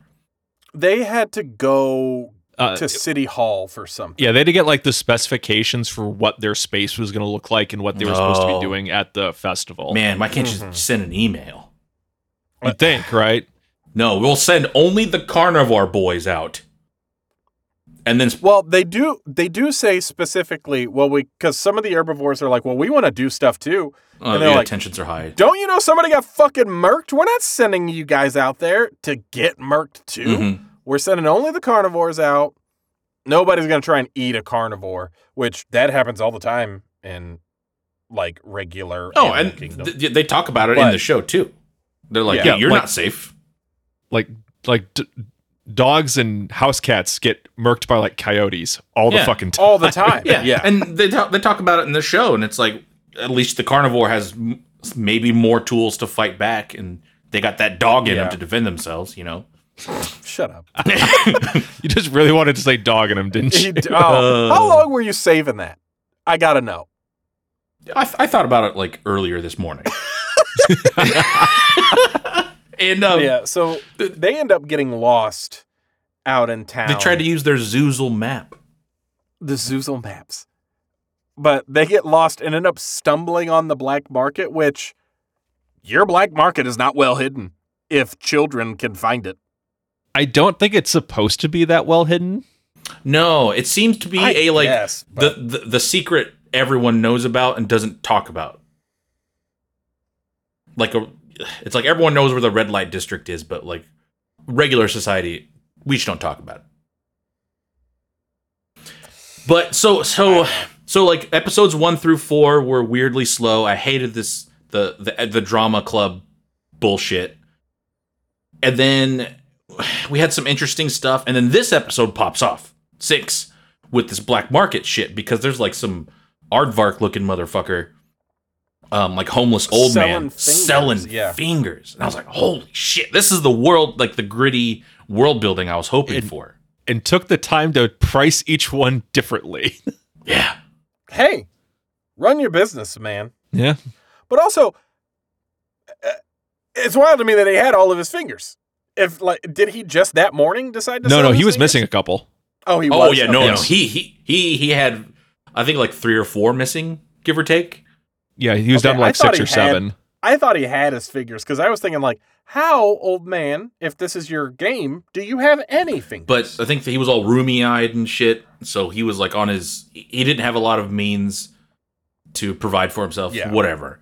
Um. So he was selling his fingers, and they're all like, or well, Legoshi is like, "Yo, what the fuck?" And Bill's like, "You Bill guys in. want in? yeah, like, I'll buy. I'll. it's finger looking good. yeah." Bill's just like, "I'll buy a round. First round's on me, guys." And He's like, if we, we can all go in and we can share it. "Yeah." Which also, how much, how tiny of bites are you taking? Like, it's a finger, sir. Itadori ate one in one bite. This is That's true. a Jujutsu Kaisen This reference. is true. He swallowed it whole. Yeah, Um, but Legoshi bails like he's losing his shit at this moment. because like a vehicle was And- parked in front of the black the the back alley, and then Mhm. after this like interaction with the the homeless man and them kind of arguing about it, then the ve- vehicle pulls away, and then we see the whole black market, and then Legoshi, panicking, decides to take off through it. Yeah, that's the reasonable thing to do for the plot. Yeah. Because then we meet my favorite fucking character. Gohin. Oh my god, what a Uh, meme of a character. and in English, voiced by Keith Silverstein, who did Hisoka from Hunter Hunter Yep. and Johan from Monster. And uh he's Shen from Dorohedoro, the mushroom guy. Yeah. Ah. yeah. Yeah. Yeah. Which god damn, what a fucking meme of a character. So he is the self-proclaimed psychiatrist Like psychotherapist. psychologist, Yeah. psychotherapist, uh, and and protector of the black market, and he just has this kid chained up on a Yeah, bamboo yeah, pole. I thought- which hilarious. I thought- And like takes pics of him and stuff. It's I thought Legoshi was uh, in real trouble. dude, I thought we were. I was like, is this like a Saul plot line? What the fuck Yeah, is happening? it right seemed now? like shit had taken a real turn all of a sudden. Yeah. dude. because because as Legoshi was running through the um, black market, we see that there is plenty of animal flesh on sale. hmm Like I, I don't know if it was in this episode or maybe another episode, but there were like even tiny rats around a like kebabs stack spinning around. Like they're just having gyros for fun. It's like holy shit. Um, but yeah, Panda Man is all uh, he's he's got these gnarly scars. He's jacked, and Yeah. um, he has a talk with Legoshi. Says that, oh, yep, you're just going to be another like murderer case. I'm going to put you on the wall. Um, You're going on the blackboard, kid. yeah. Um, and I don't know why Yeah, he's Legoshi like- passes out. Is it just for plot? I think just I think it was just overwhelmed. yeah, he was trying to fight the instinct to just devour meat and got overwhelmed and I think just Yeah. kind of had an episode. They do the scent thing where he's like smelling all of this. oh, meat. it's probably still. and a it's lot. like he starts to get a little like red eye kind of thing, like whenever he's beasting out, and he's like fighting it, and that's what causes him to like get real yeah, awkward. And then the guy's line is like, "Lucky for me, you passed out in this alleyway, kid." Like Jesus fucking Christ. But also, he just lets him go. yep. Yeah, after talking to him and giving him rabbit porn. Rabbit porn and bamboo tea because you have yeah, he to gives rabbit porn. you have to figure out what your feelings are. Are they like romantic slash sexual, or is it just your like a twisted version of your prey drive? Yeah. Yeah, he's like, look at this rabbit porn. If you get a boner, this is your fetish. If you don't get a boner, it's just because you want to fucking eat that other rabbit. Yeah. Like if you're still feeling the same way you're feeling, it's not that you're in love with her. That's your prey drive. I thought that you was want to eat her. him addressing it was weird with the porn, but that plot thread is interesting. Like, are your feelings real, or that you just trying to you know have a sandwich? And Have you chosen a prey? yeah. Yeah. Are you really in love or are you just hungry? Yeah. And mm. so, but then they go into like the, so like six was kind of a highlight episode for me just because of the world building, like saying, like, oh shit, society's functioning because of this dark shit happening in the back alleys.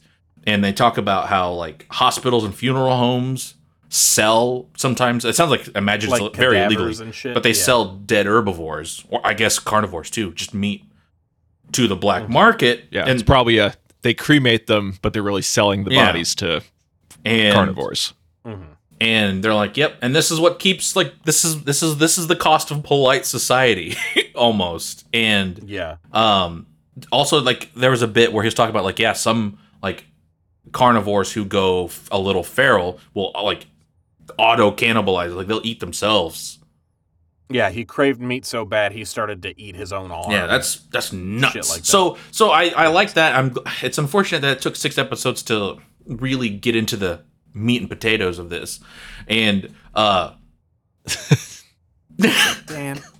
and um, I didn't laugh at what Dan said. I laughed at I Marcus's know, I know, face I to know. I what was, I was- I was just looking, and I just see Marcus's face. Brings me joy, and um, but just, just, just like having that intense need, addict levels of need to consume flesh, where it just completely overrides every self preservation, even you know, for this the auto cannibalize is intense. Yeah. Unfortunately, we don't really go much more into it after Nope. this episode. and then they drop it.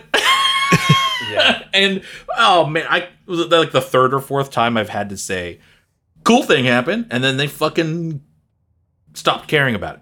Um, Yeah, th- there was too many threads they were trying to touch on in this 12 episode arc, and it failed them horribly almost by not on every single sticking count. to.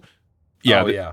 if th- they needed three or four things, stick to those. Have your main theme, have some subplots, and drive it through your 12 episode arc. You don't have a thousand episodes of world building here. Chill the fuck out. Yeah. Yeah. Um, Yeah. We're not, you're not One Piece.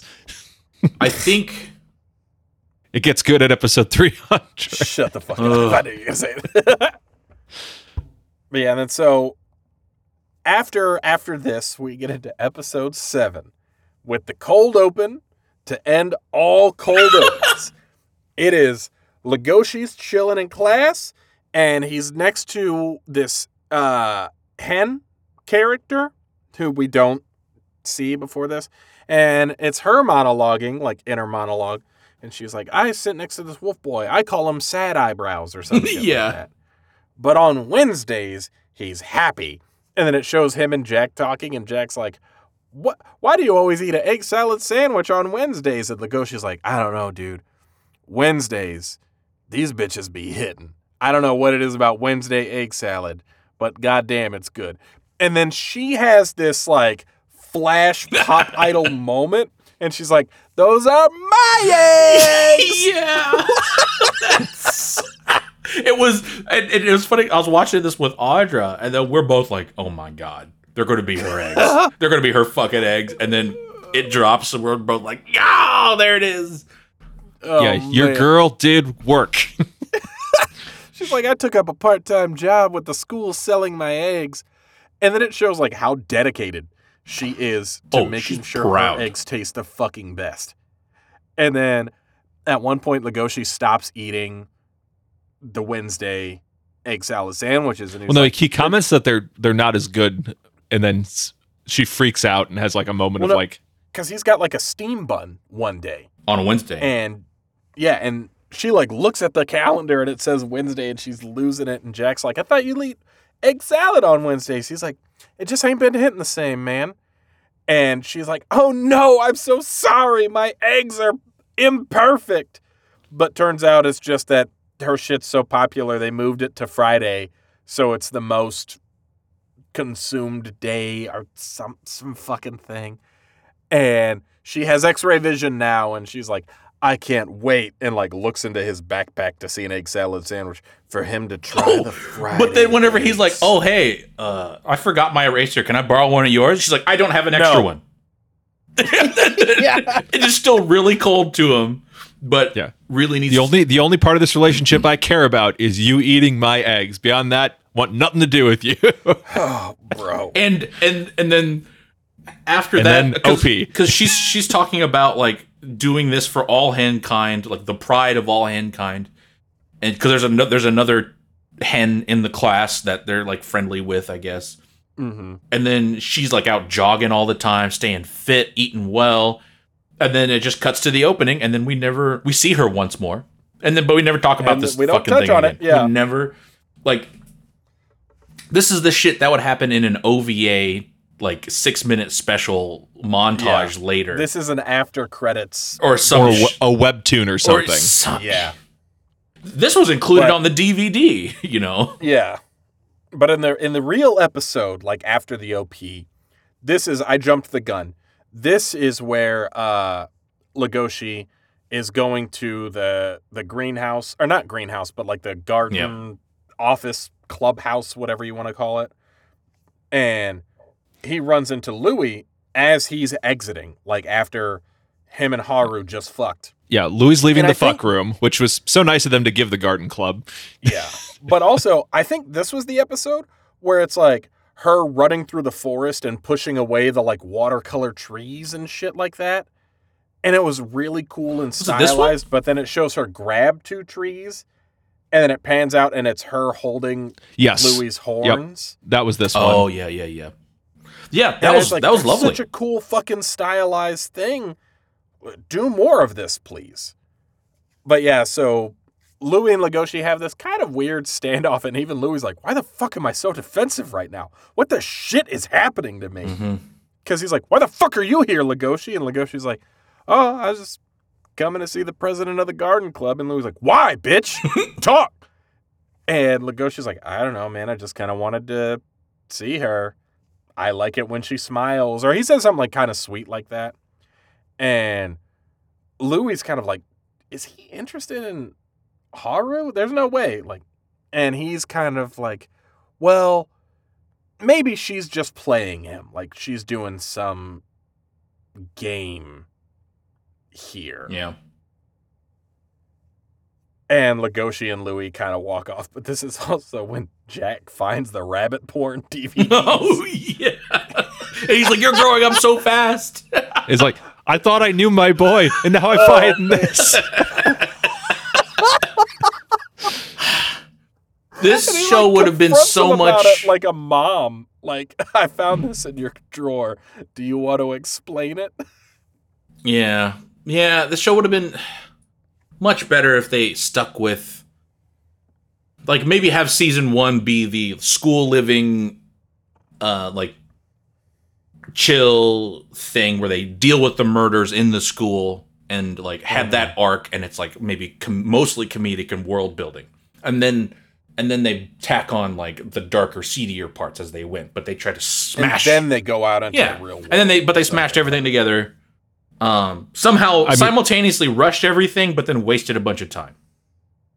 I, I when we get to the very end, I have an idea of like what would have made season one very, very good and lead Yeah. into season two in a very, very good way. We'll get to it, but I have my own idea of like what would have killed it for me. Yeah, but uh, more episode six. Juno is now Seven. seven. Seven. Yes. Uh, Juno is now um, after interaction with Legoshi. It seemed like she was vaguely aware slash interested in him before.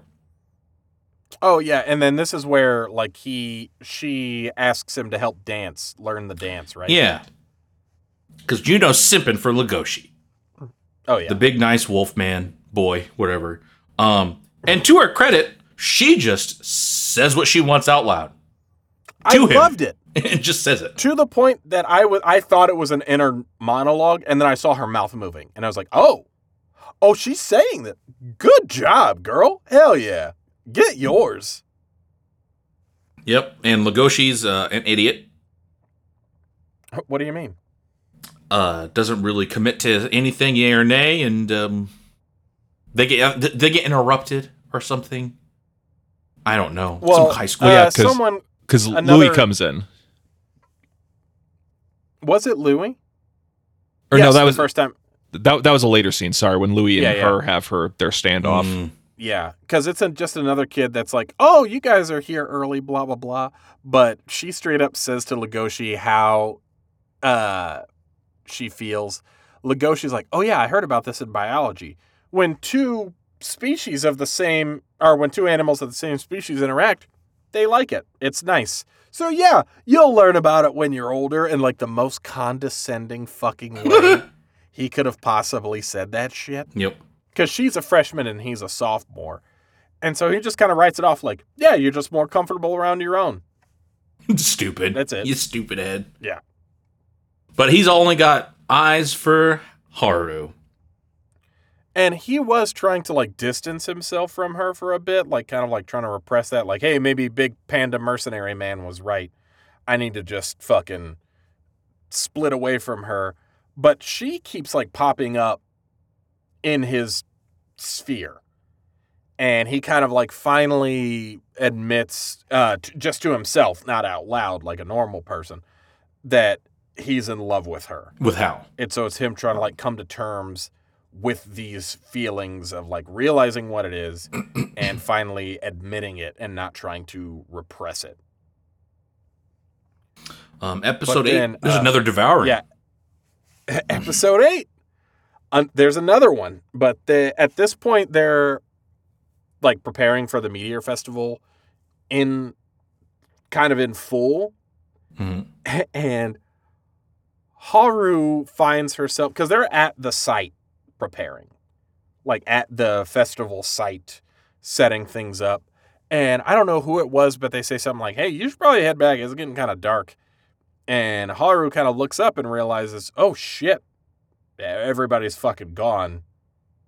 And there's a devourer on the loose. I don't know that I can get back on my own safely. And she sees Legoshi and she's kind of like, hey, can you uh, take me back to school, basically? And Legoshi's just going through the ringer with his inner turmoil at this point between, like, I kind of want to fucking eat you, or I kind of want to fuck you. I don't know. I. This is the weirdest episode of Fuck Marry Kill I've ever been a part of in my life. Because yes, Yep. Yeah. Uh, so yeah, the answer is yes. haru, I also, haru. this is the episode that we get confirmed that the mayor is indeed a lion. I was mostly joking um, about this being like it seemed like it's the Zootopia plot, um, Mhm. but the the goddamn mayor is a lion. If if they would have gotten J.K. Simmons to voice him in the dub, Oh my god. Lose my mind. I'd have lost my. The show would be a ten. uh, but uh, Haru and Legoshi are, I guess, about to get on the subway, and they're starting to have an argument. She tries to get away. Legoshi also Legoshi casually throws. I guess that's a maybe it's a, is it a Japanese thing where it's like so if you try to like walk away from someone during a conversation that it's just okay for them to fucking grab you. There was another show that some and prevent you from going anywhere. there's another character Yeah, that did that 'cause- over and over. Domestic girlfriend. it Oh, happens yeah. so Domestic much in girlfriend. this show. It happens Way so too much. I al- I almost got in trouble at at my day job because there was a guy that I was like having kind of a tiff with, like something was wrong about something we were doing. And I was like, unless you can talk to me like an adult, we're not having this conversation. You have a good day. Come back and talk to me when you can actually talk to me. I started walking away. He grabs me by the arm and he's like, I'm not done talking to you. I got in trouble with HR because I then grabbed him by the throat and pinned him against the wall. And I said, Don't you ever touch me again, you little rat fuck. You just don't touch HR people. called me down there like, you can't do that. And I'm like, mm, in my defense, that motherfucker shouldn't be grabbing people. And so it was a big thing. So yeah, why are you grabbing people, especially in the heat of an argument? That's how you get your shit fucking rocked, and you deserve Yeah, it. I mean, you can't illegally detain people. That's Yeah, it. like- um, Man, but speaking of shit getting rocked, so he's grabbing uh, Haru because she's trying to dip on him. Um, and then everyone sees this, and there's been multiple devourings in the last few months. Everyone's on edge, and like just throwing hands on an herbivore is grounds for, I think like a, I don't know if it's charges, but like the cops will fucking talk to you. they say she says specifically if a carnivore is even thought to be acting hostile towards an herbivore, it's grounds for them to arrest Yeah, which is intense, and again another plot thread that they never, Ever touch they on. they really, you know, work on. and then Tom the cat chases him down, but just like Tom the cat, he sucks at it Tom the cat. because there's like a cop that is a cat, and he's like, "Hey, get back here!" And then Haru kind of takes charge of the situation, grabs Legoshi's hand, and she's like, "Run away! You got to run away now! We got to fucking cheese it, dude!" And cops chasing him, kind of like, "Stop! Stop! Stop!" She explains like, "If you are even seen to be hostile, they can arrest you. We need to get the fuck out of here. We can hash this out later." And says something to the effect of like, "If you really cared." you would get in front and run away because you're much faster than me. And then Legoshi has this transformation moment of like, I don't know, I'm really nervous about I'm a wolf. Yeah, yeah, yeah. On every levels except physical, I am a wolf, and um, that's an old vine that I think about every now and then. yeah. I also can't figure out why he didn't just pick her up and run. right, Dude. I, because Like that she's supposed to be exists. a tiny fucking dwarf rabbit, yeah, one arm, just scoop her up. or Not over the an shoulder, or whatever. A hand. A hand. You can grip her in in your hand like she's a fucking action figure. Like why why you make a face at that? No, nothing. And um, they uh, cut to back at the school. Juno's going back to the drama club because she was al- always in the drama club, but like was left out or something. But suddenly she got screen time. She's magically back in the drama club. I don't know. Um, but they're like, "Oh, why are you late? Oh, I was carrying my sloth friend to class To the bathroom. or to the bathroom." Yeah. And they're all like, "Oh, that's oh, so it's nice." so of you." nice of you, Juno. Everyone likes Juno. Ah, In the English dub, like one of the Walla actors says, "Like, well, she's a sloth. You got to do what you got to do." and I, I don't know why that line is just like a, oh yeah, obviously, yeah, you got to help him it's out. It's a sloth. Like everyone knows that. yeah, yeah, I wish there was just more of that because that was the, one of the selling points of the show. Like, oh, animal, eh, like anthropomorphized animals going to high school. What hijinks are they going to get up to? Um, but Juno is determined to be the next Beastar, and Straight up pins Louis to the ground, which there's so many boundaries just not yeah, being oh, respected. oh yeah, because they were doing um the the dance routine for her, Yeah, he was critiquing her dance routine. and then they like grab, they touch hands, interlacy, and then she shoves him down and completely overpowers him, and they just show that like carnivores are just literally built different, and even though she seems smaller than Rui, she just completely dominates him. Yeah. Um, well, and he makes some comment about, oh well, even if your movements aren't perfect, uh, you'll still make the guys happy, or they'll they'll be into yeah, it. that was weird. yeah. And and that kind of started the whole. All right, well, I need to get in your face a little bit now. Yeah. Well, and like Louis has this moment of like, "Oh, are you gonna eat me? Is that all you are?" And she's like, "I would never eat some subpar meat like you, you piece of shit fuck." Like she's savage. here. yeah, I, I, and I was, I kind of liked it. Like I liked her. I like it when a character stands up for themselves in the face of like someone being a piece of shit. And Louis has pretty much been a piece of shit this whole time yeah. I, ex- except for the whole saving Legoshi from Bill thing, Louis mostly a dick. And was that so- really saving for the play. Or was that saving the show? Yeah, it's Because he didn't say, Legoshi, are you okay? It says, don't show that to the fucking crowd. yeah.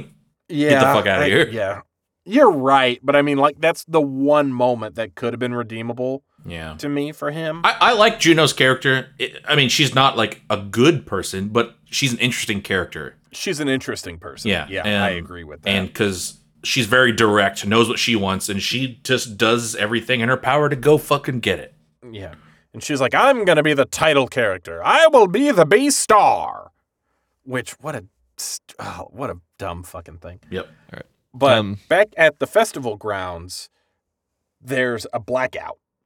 And Yeah, this spooky. is also where we see Spooky That- moment. none of the herbivores have dark no, all the carnivores is like, oh man, it's they all dark. rolled humans. Yeah, Yeah. yeah, I'm only human, human. fighters across the board. Um, so I thought this was like, you know, faults aside with the show, I thought this was a reasonably tense moment. Like powers Oh, yeah, out, I agree. devourings happening. You know, there's herbivores and carnivores intermixed here. All the students, they may or may not like each other a ton, but they all seem to still like go, oh fuck, like gather around all these blind ass herbivores around, and then put them in the middle between all of the carnivores, and we'll just hold out until the power is back on. But then, Yeah, th- this was a scene I actually liked. Um, and yeah, it was just it was too little of this intermixed with just everything else happening way too slowly. yeah, Yeah. But yeah, Legoshi basically takes this time to like, oh shit, I gotta find Haru because I see that all the other clubs are looking out for each other. Gardening Club only has one member. So Yeah, she's by She's got- herself. yeah, she's got nobody looking out for. her. So he's like following, trying to focus and follow her scent, but having a hard time because he's so amped up. he's all four legs even, just Yeah. sniffing around. he eventually finds her and she goes up to hug him and she's like, Oh, Louis, you came for me. And then the fucking lights come on. rip rip for our boy Legoshi. Awkward. Oh man, I was like, wow, what a fucking move. Ooh. and But also at this moment, Juno, when the lights come back on, Juno sees the way that uh Legoshi is looking at Haru because Louis even said to her, like, oh, you think you're gonna fucking get with Legoshi? Watch that motherfucker. Just look at him. Just watch yeah, him. because he always he's always looking around very like passive and sad or disinterested with everything. But then whenever he's looking Mhm. at Haru, he's very interested. He's in it. But yeah, and then that's that's that Yeah. episode. which was another like highlight of the show was this scene um episode 9 Jesus Christ, we have four more episodes. Oh my god. And this is when shit starts getting real fucking weird. yeah this feels like fan Bro. fiction from here on out bro. so episode 9 we get this weird 4 trauma because instead of writing andy on his foot they branded the number 4 and Shut uh and then they go into his fucking backstory which came out of nowhere Eh, dude. fuck it like like sure he he obviously has a huge chip on his shoulder for some reason but i thought it was just like a man my, my parents expect a lot out of me yeah, or just a general like society shit, and I'm gonna be better than it, or something Yeah, like that. But anything no, it's it's he was literally held captive to be sold as meat. Like this was like a slave trade cannibalism, not cannibalism, but like he was gonna Yeah. be food. He was livestock, uh, basically. Livestock. Thank you. I could not so think of that. so that plot line is reason. interesting but it just feels so unearned on like Yeah, where the yeah. show was Well- coming from Well, then they then his dad ad, or a guy adopts him basically, and then gives him a knife and throws him in with a bunch of carnivores to have him prove himself. yeah right So it's just like basically it's just like we need to fit all the trauma into five minutes is the vibe I got from this, and it's like here, here, here you a kid i just adopted you here's a knife go do the hunter exam cool Yeah. stylized art though. Again, Oh, yeah. no. The, the art style, especially for the scene where he gets tossed in with the uh, Oh, carnivores yeah. with the knife, that was super well yeah he done. just sees eyes and Yeah. teeth and claws and just black and like shapes yeah shadows. Yeah. But also the the guy that's like keeping him captive says something like, "Oh, sir, I didn't expect you to show up here in person," and it's the other fucking deer. yeah it's a deer and it was kind of like a, "Oh, you're just a part of this? Like you're just a part of? Is this your livestock trade?" he, Mr. he Deer, at least sir? seems to be one of the leading members of it. Yeah, yeah, he's a he's a part like- of the society. Yeah, and Ru- baby Rui like defended his cellmate from being taken away because mm-hmm. it seems like they had like very little interaction. They didn't have any like nothing was taught to them. They were just born and thrown in these cages because he didn't have mm-hmm. like words and things to process. He just knew like thoughts and uh, feelings. It and was stuff. like I couldn't read or write, but I knew if I was taken out of that, I was going to die. death. Yeah. But also at the one point when he throws him in there with the knife, little baby Louis like puts the knife up to his throat and starts screaming, and Daddy Deer like yanks him out, and he's like, "Damn, dog, you were just gonna You kill, yourself? kill Like, what first." the fuck? Yeah, for Like you're a prideful little shit, aren't you? yeah. Like- so Which again, so fucking. So, weird. you know, they could have done s- anything to tease that this was going to happen. Like the the scenes where he's sleeping with Haru or something, just have her comment like, "What what's the four on your foot?" And I and Yeah, I, and I would have been okay with this scene because they would at least told us that there's some other extra layer of mystery, but it just felt just an, like an ass pull out of nowhere. it was out of the blue. Yeah. yeah. They, or they could have had something where like something like triggers his PTSD Yeah, or something. or- anything. That's what I thought. Yeah. yeah, something to indicate that there's more going on than him just being a prideful shit. oh, the But I would I would have even liked it if a predator like bares their fangs and suddenly he's got a fucking knife in his hand, like ready to go. yeah, anything. Like that shit would have been good. Uh, but I also like that his adoptive father was the lead, like the member or leader of the Horns conglomerate, Society. and he said it so Oh seriously. I guess this was an unintentionally funny bit, uh, because I thought that was hilarious. Dude, same. But Same. but he sees this little you know dear boy who's ready to commit seppuku um, instead of getting eaten, and so he's you know this dude who adopts him is like, I think you can change the world. Like you're special. You've got you've got that special quality, kid, and puts all of this weight onto this incredibly traumatized child. Like five year old. it's like I believe you can change the world.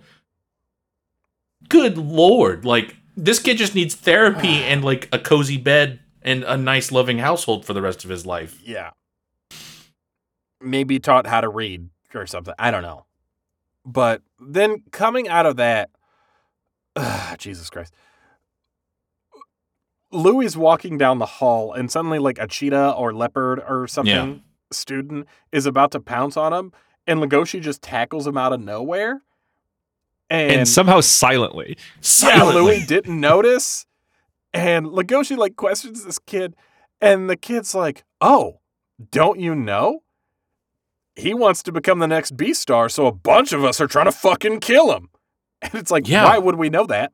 Yeah, what, so much And was he- unearned. Well, it was it was after he gets named Beastar, everyone's going to be gunning for him. I was just going to try to get ahead of the line and do it before he got named. Man. What ah, Jesus Christ. Which Also in the daytime in the in the middle of the daytime, school. just in the hallway in the middle of the daytime in school.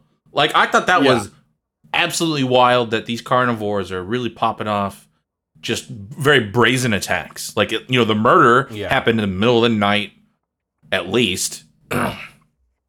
and but um Lego Legoshi gets to talk to uh, Hal at the or Haru at the Meteor Festival, tries to do a love confession, and she just interrupts him every time. yeah. Interrupt like three or four funny, funny confessions. Um, and and then Haru gets kidnapped after they stop talking to each other by the Shishigumi. by the, the criminal lion gang. Man. Wh- wh- Again, out of fucking nowhere. completely unearned. And I thought they were. I thought it was the mayor. I thought it was the fucking mayor. I'm like Dude. lion in a suit. We've only seen one lion in a suit so far. That's got to be the mayor. Mm-hmm. It- but also, the mayor even says like, "Hey, shut the fuck up. She's gone." Yeah, yeah. Don't yeah, worry about it. Yeah, he's in on it because because I guess Rui f- noticed that Hal was gone, Haru was gone. Ev- Everyone was starting to notice Haru was gone, and Mhm. he goes to the mayor's like, no, mayor's like, "Mm, don't make a problem for me, and I won't make a problem for you in becoming the next Beastar. How about that? But then also, the mayor to Louis is like, "Hey, kid, you shut up about this. I won't let people know that you are part of a slave trade." And how is that How's that damning? blackmailable? Yeah. yeah. You think- like If I mean, I think the assumption would be that they was trying to say, "Oh, you weren't really raised by this. You you're not the actual biological son of this person. yeah, You were but like if he's supposed to be some livestock trade. social paragon to bridge the gap, you would you would think he would be the perfect candidate for a Yeah. person who Yeah. actively wants to bridge the gap. Oh, he came from nothing to become the highest sh- top dog He came from cattle. He was about to be a a victim of our society, and he's still trying to Yeah. change it for the better. Mhm. That'd be a perfect No, character. I, I agree. It, like- it was weird blackmail, but I guess that's what they were. That what I said is what I think they were trying to go for. yeah, Eh, which that from that perspective that makes sense. I just don't like it as from a narrative choice. No, it's a it's a poor narrative choice. oh yeah, Yeah. Yeah. No, Now, if Louis had been saying like I'm part of this prestigious family the whole time, like I am a hornographer, I am the best. Of, I can't think of a last name with horn in it, but whatever. I'm part of this prestigious family. I'm fucking royalty.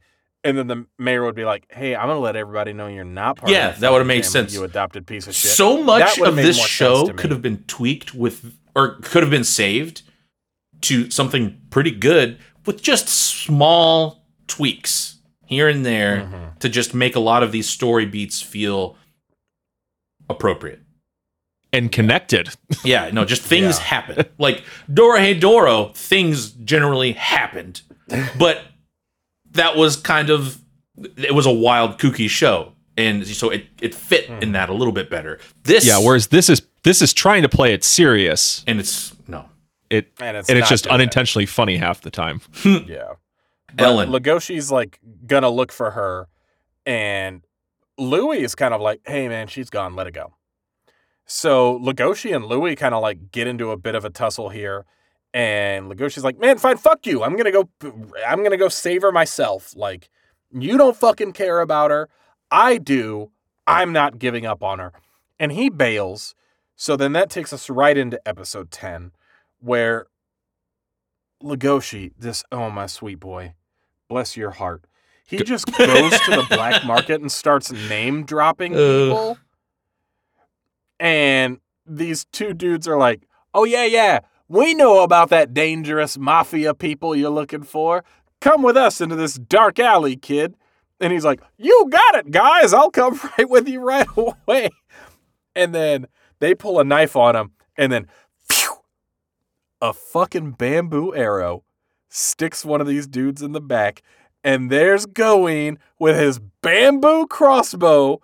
I The lost bamboo my crossbow mind. was so oh unnecessary. Oh my God, I lost my mind. Just an, another instance of this being such a meme of a I character. I keep thinking of the Jujutsu Kaisen panda yeah. and just trying to compare And him. also, he calls him Panda, and he, he hates it. and He's Gohin is like, "No, "Don't call me that." I, I have a name. And all I, all I can think of is like calling someone by their race. There's a moment in a movie that's otherwise kind of dog shit called Zack and Miri I knew Porno. it. yeah. And it's the moment with Craig Robinson where they're talking, and he works at a coffee shop. And this guy comes up and he goes, Can I get a coffee? Black. And Craig Robinson goes, Can't you see we're talking? White. That moment is so fucking Yeah, funny great. to me. I, I really hope that was ad libbed. That oh my god. Uh, But yeah, him just calling him panda is so fucking racist yeah. and just just silly.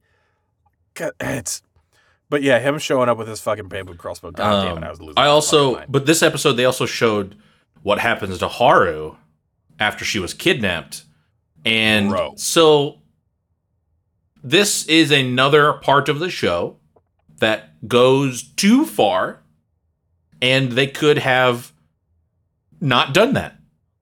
Agreed. They're like, oh shit, uh.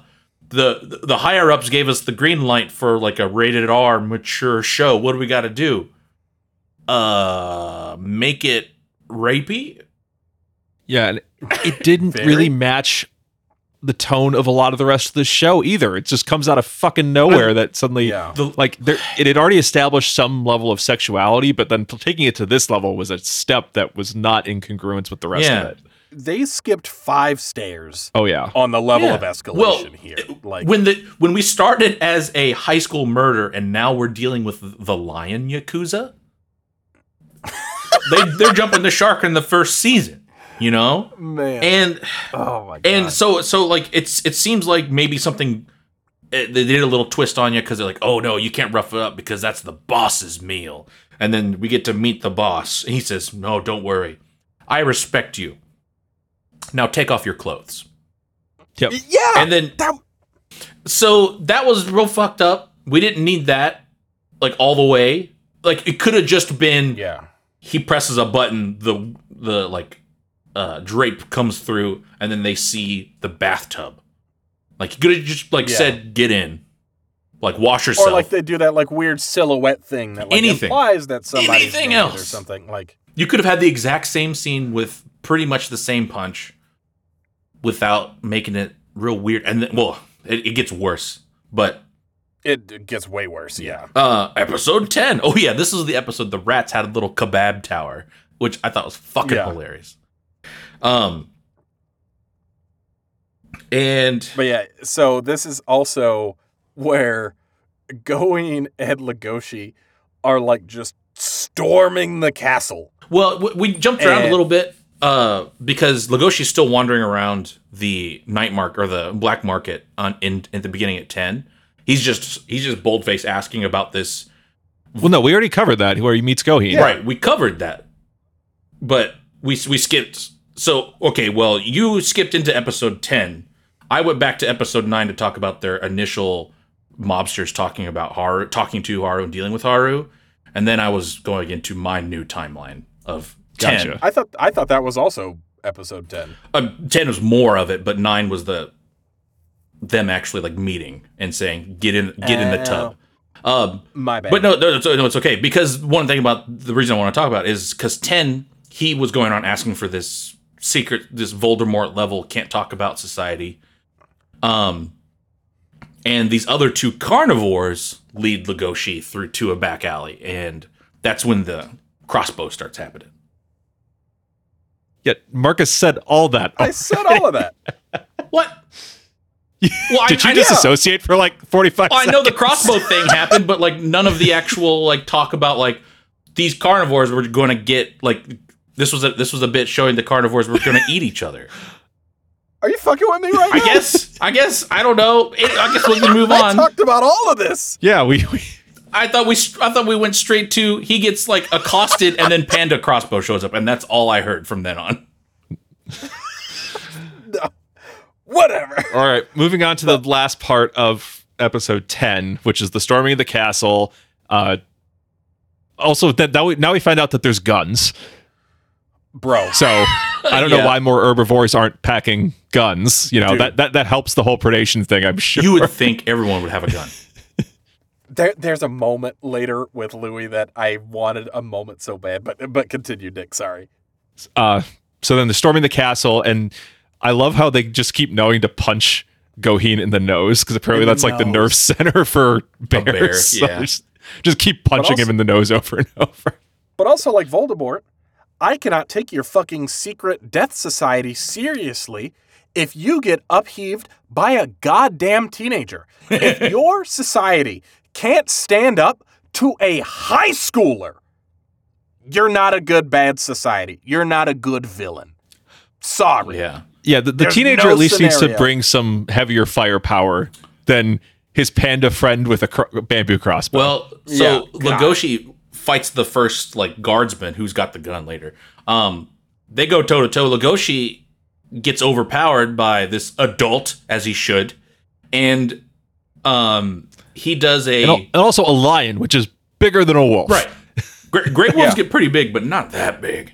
And um, but then he does this God. weird like power up scene because because he like smells some haru on him and because he's like oh if you want to see that rabbit you're gonna have to get Yeah. like him to vomit her up and i was like So "Ooh." so then we have to do like the pink animation into his nose and the little rabbit in his skull again. Too much. for the for the tenth time. and Oh boy. and then he powers up he gets these red lines like he's uh, Eren Yeager at the end of the first season of attack on titan um, which they never do again because that was anime only and um, he beats up this lion and then gets diffused after he says like he says like uh, hal is my prey just yells it out whatever he's all juiced Yeah. up on his rage and um, that deflates him I was also a little upset because Gohin's like, hey man, they're faster than you?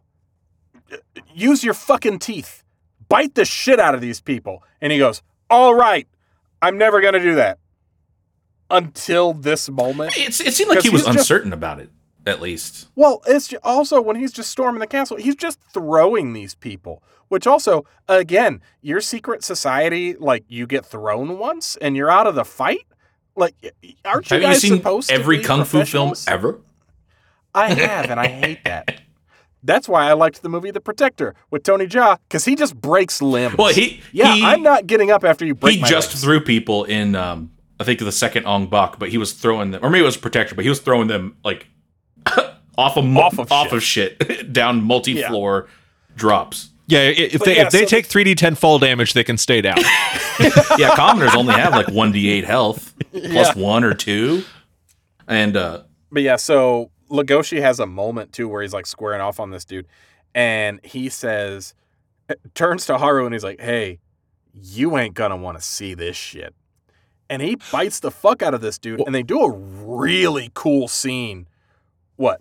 well, I was gonna say before we got to that part, we had the horrifically The awkward as fuck where the lion is holding Haru by the tail from By Oh, behind. I the was skipping that tail. shit. well, I was we skipping could that shit say that that was unnecessary, and they kept it kept. They just kept it. They just lingered on that shot for so That fucking was long. so long and uncomfortable. That was the that was for sure the low point of the season. Was that Man. that one? unnecessary. Like like we already had established this is creepy and wrong and weird, and Fucking I'm there. devi- Violating and I'm I'm Yeah. there. I got you.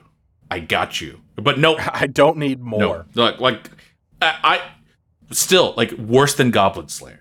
yeah, yeah. You did not have to yes end that scene. Man, Christ. But yeah, yeah. Uh, Legoshi makes it up to. Um, oh, because because Hal, we have some backstory in Hal talking about like being like the outcast her entire life, and then using Mhm.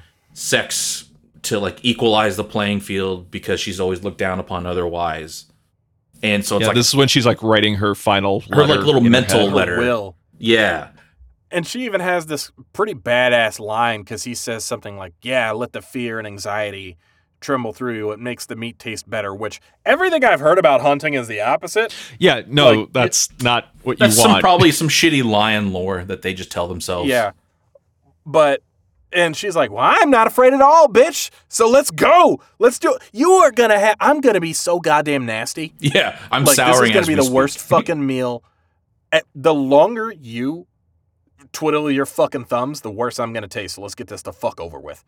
And she has that inner monologue of like, nobody's to save me. Legoshi shows up to save Yay. her. Woo! But they have their fight, and it's They whatever. they don't bite. There's a biting back Yeah. and forth. But he finally like bites the fuck out of him. And that's when he says like the you're not to want to look at this shit cuz he's getting murked up. He finally bites the shit out of this dude. And they have this scene where it's like his jaws part and it's like kind of like the saliva mixed with Oh blood yeah, like pretty gruesome. drooling down. It was like holy fuck. Like they spent some time on that and it's like one of the first times his mouth really looked like a wolf mouth. Yeah, Like if you see some Discovery Channel shit of them eating something, it looked like this. And it was Yeah. fucking I mean, it was a rough ride getting to here, but that was a high point too. Um, him Mhm. like embracing his carnivore side, his violence, to do good, Yeah. um, to save someone else. Um, he also said some like, So- but also, but then he. So this was, I think, like I said, a high point. But then he said so this fucking line. He's like, "I'll be your beast" or some shit. And I'm like, God, fucking damn it! Did a 14 year old write this entire fucking show? Oh God, I Maybe. gotta know. that, that would explain some of the lack of tonal consistency and not keeping the threads aligned. Dude. Uh, so yeah, the two of them are stumbling out after storming the castle now. Uh, and then Boss Man's like, "You should have killed me when you had the chance," and tries to shoot him with a gun. with a gun. oh man. um, but oh yeah, Uh. Legoshi does say another cringy fucking line that deflates this this scene. He is uh, he asks Hal like, "Oh, would you tame this gray wolf?" And it just Dude. just feels like some more furry fanfic bullshit. man. Yeah, Um, But yeah, the the boss is about to shoot uh I think this is episode 11. 11, yes, yeah. we, we've we've rolled into eleven Yeah. by now. Uh the boss is about to shoot Legoshi as he's walking away with Haru and he's like, "I'll teach you the meaning of like being merciful or t- t- some being a like piece that. of shit that'll shoot a man in the back. Yeah, and then he gets like kind of grazed by a bullet. Louie's there, and he's got a oh, gun. oh, he like it pops one of his ears, I think. yeah, and he like shoves the gun into the dude's mouth, and he's like, "I want you to fucking beg for your life." And that was another scene where it's like, "What the fuck Yeah. is going on? Yeah, on? what is going Holy on? Holy shit!" Completely And unearned he's like, again. "I want, I want to see you fucking beg, man." And like. Boss man is like kind of saying something around the barrel of the gun, and Louis just pulls the goddamn yeah, trigger. Good for him. and he turns around, sees all these other lions, and Louis starts to say something cool and then doesn't finish it, where he's like, I may be smaller than you, but you're gonna have to do your best to fucking take me down or something like that. It's it's a lame line. What I was hoping he was gonna say was, I may be smaller than you, but I have a gun. I oh, lost my And then he shit. did- Well, he had, s- he, he had some sort of line that was something like, "You're gonna have to eat everything but the Leave antlers" the or something like that. That was Leave Yeah. the it was really weird. And then he he po- he did this pose where it was like very demure. yeah. Oh, You have to little- come eat little old me, but just leave the antlers. And it was so weird.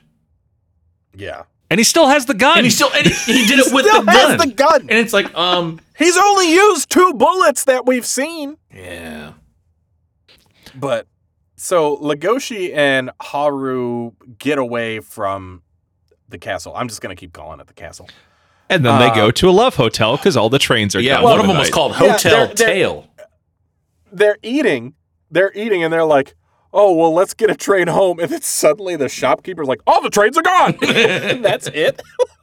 He just pops up to say that, and they're like, "Okay, let's find a place to stay." They end up in like this red light district where it's all just fucking like sex motels.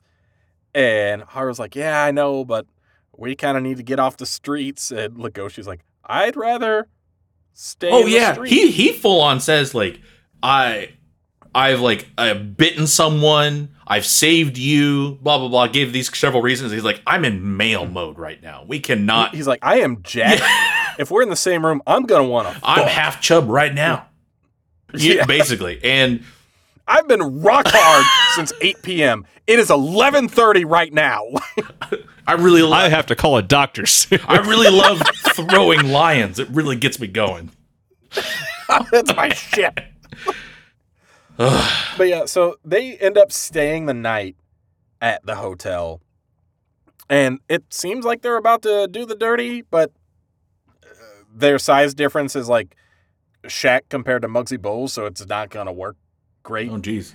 And this is also where she just like puts her arm Yeah. in his mouth. and that's the end of the episode. It's just like her being like, "My body is putting itself in your mouth." Which what? Yeah, and I then she says this weird line where she asks him, like, will you sleep or will you eat? And I'm like, ew. And then and like more- rubbing his face, like more- you need to decide. This, This is more furry Yeah. shit again.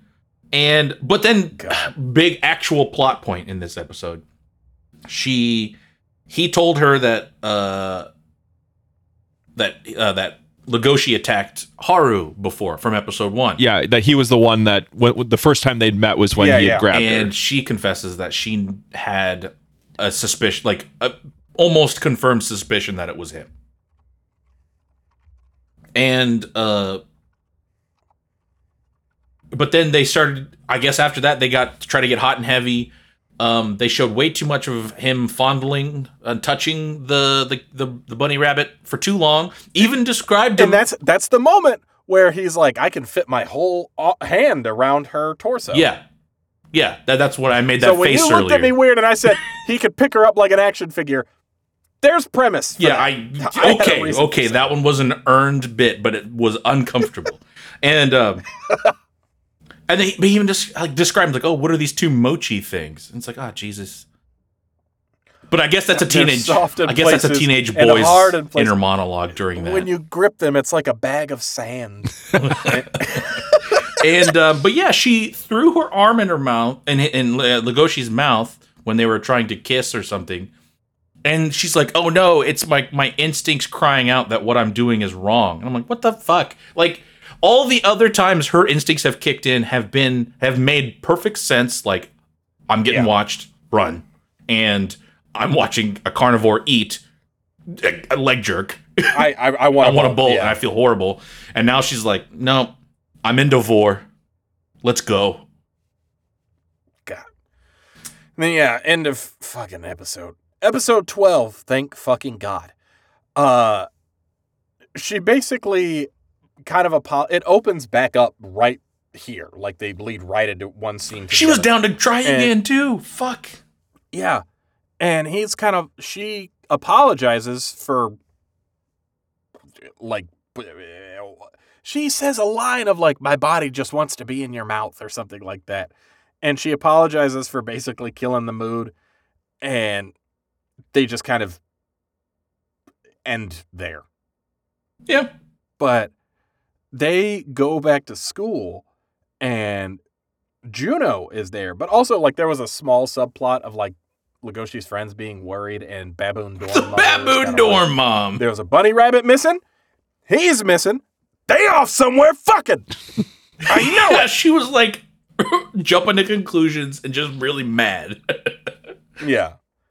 But yeah, so they get back to school and Juno confronts Haru and is like, You coming after my man? Bitch. And then just starts like sniffing her real heavy. And Haru's like, Why is every wolf in this school so fucking in yeah, my shit yeah. at all times? But uh And I laughed my yeah, ass 'cause off. that- that's that. funny. Uh but Juno says this line where it's, she's like, I don't have to eat you to defeat you. And I'm like, oh, oh Yeah. fuck. Because I imagine God. Haru was probably worried that she was gonna get fucking predated in the in the back alley. But Juno's Yeah. like, no, I'm just gonna beat you like normal because I don't have to resort to that. hmm And Juno even says, like, I can, st- I can smell you that you guys didn't have sex. You didn't do shit. Stay the fuck away from my man. Uh, And like lets her go. Yeah. Um. But also Louis missing, Yeah. Louis missing. and you'd think that'd be a bigger Yep. deal. The the yeah, literally the school icon is MIA, and people are aware of it, but not nearly showing the level of panic Like, you'd huh. expect. yeah. They just go on with the festival. Well, like it's because fucking Juno altered her dress and showed up, and it was. No, I don't know where I was going with that. She popped some Esmeralda yeah, shit. yeah, yeah. Fancy Memory dress. wiped everyone with the dress. Yeah. Yeah. Uh, No, no. I, I, I straight up have the line. I wrote in my notes. WTF Juno dress. Ha ha ha ha ha ha ha. This some furry ass bullshit. But also that scene of her dancing was like, okay, we get it. She's Yeah. dancing. Okay, Just we get too it. Let's too go. far again. Um. Okay, is this a five minute fucking scene? And Legoshi's looking for Haru in the crowd, but like can't quite sniff her out. Turns out she's right fucking in front of him. She's like, "Oh man, your sniffer's fucked." I'm Like- right here. Yeah. They And then they do at one of the moment. this is one of my least favorite tropes is when you have one of the people in a love triangle does like the a whole setup to like try to trap oh man, the, yeah, the other person. That makes me love the other person so much more, though. yeah.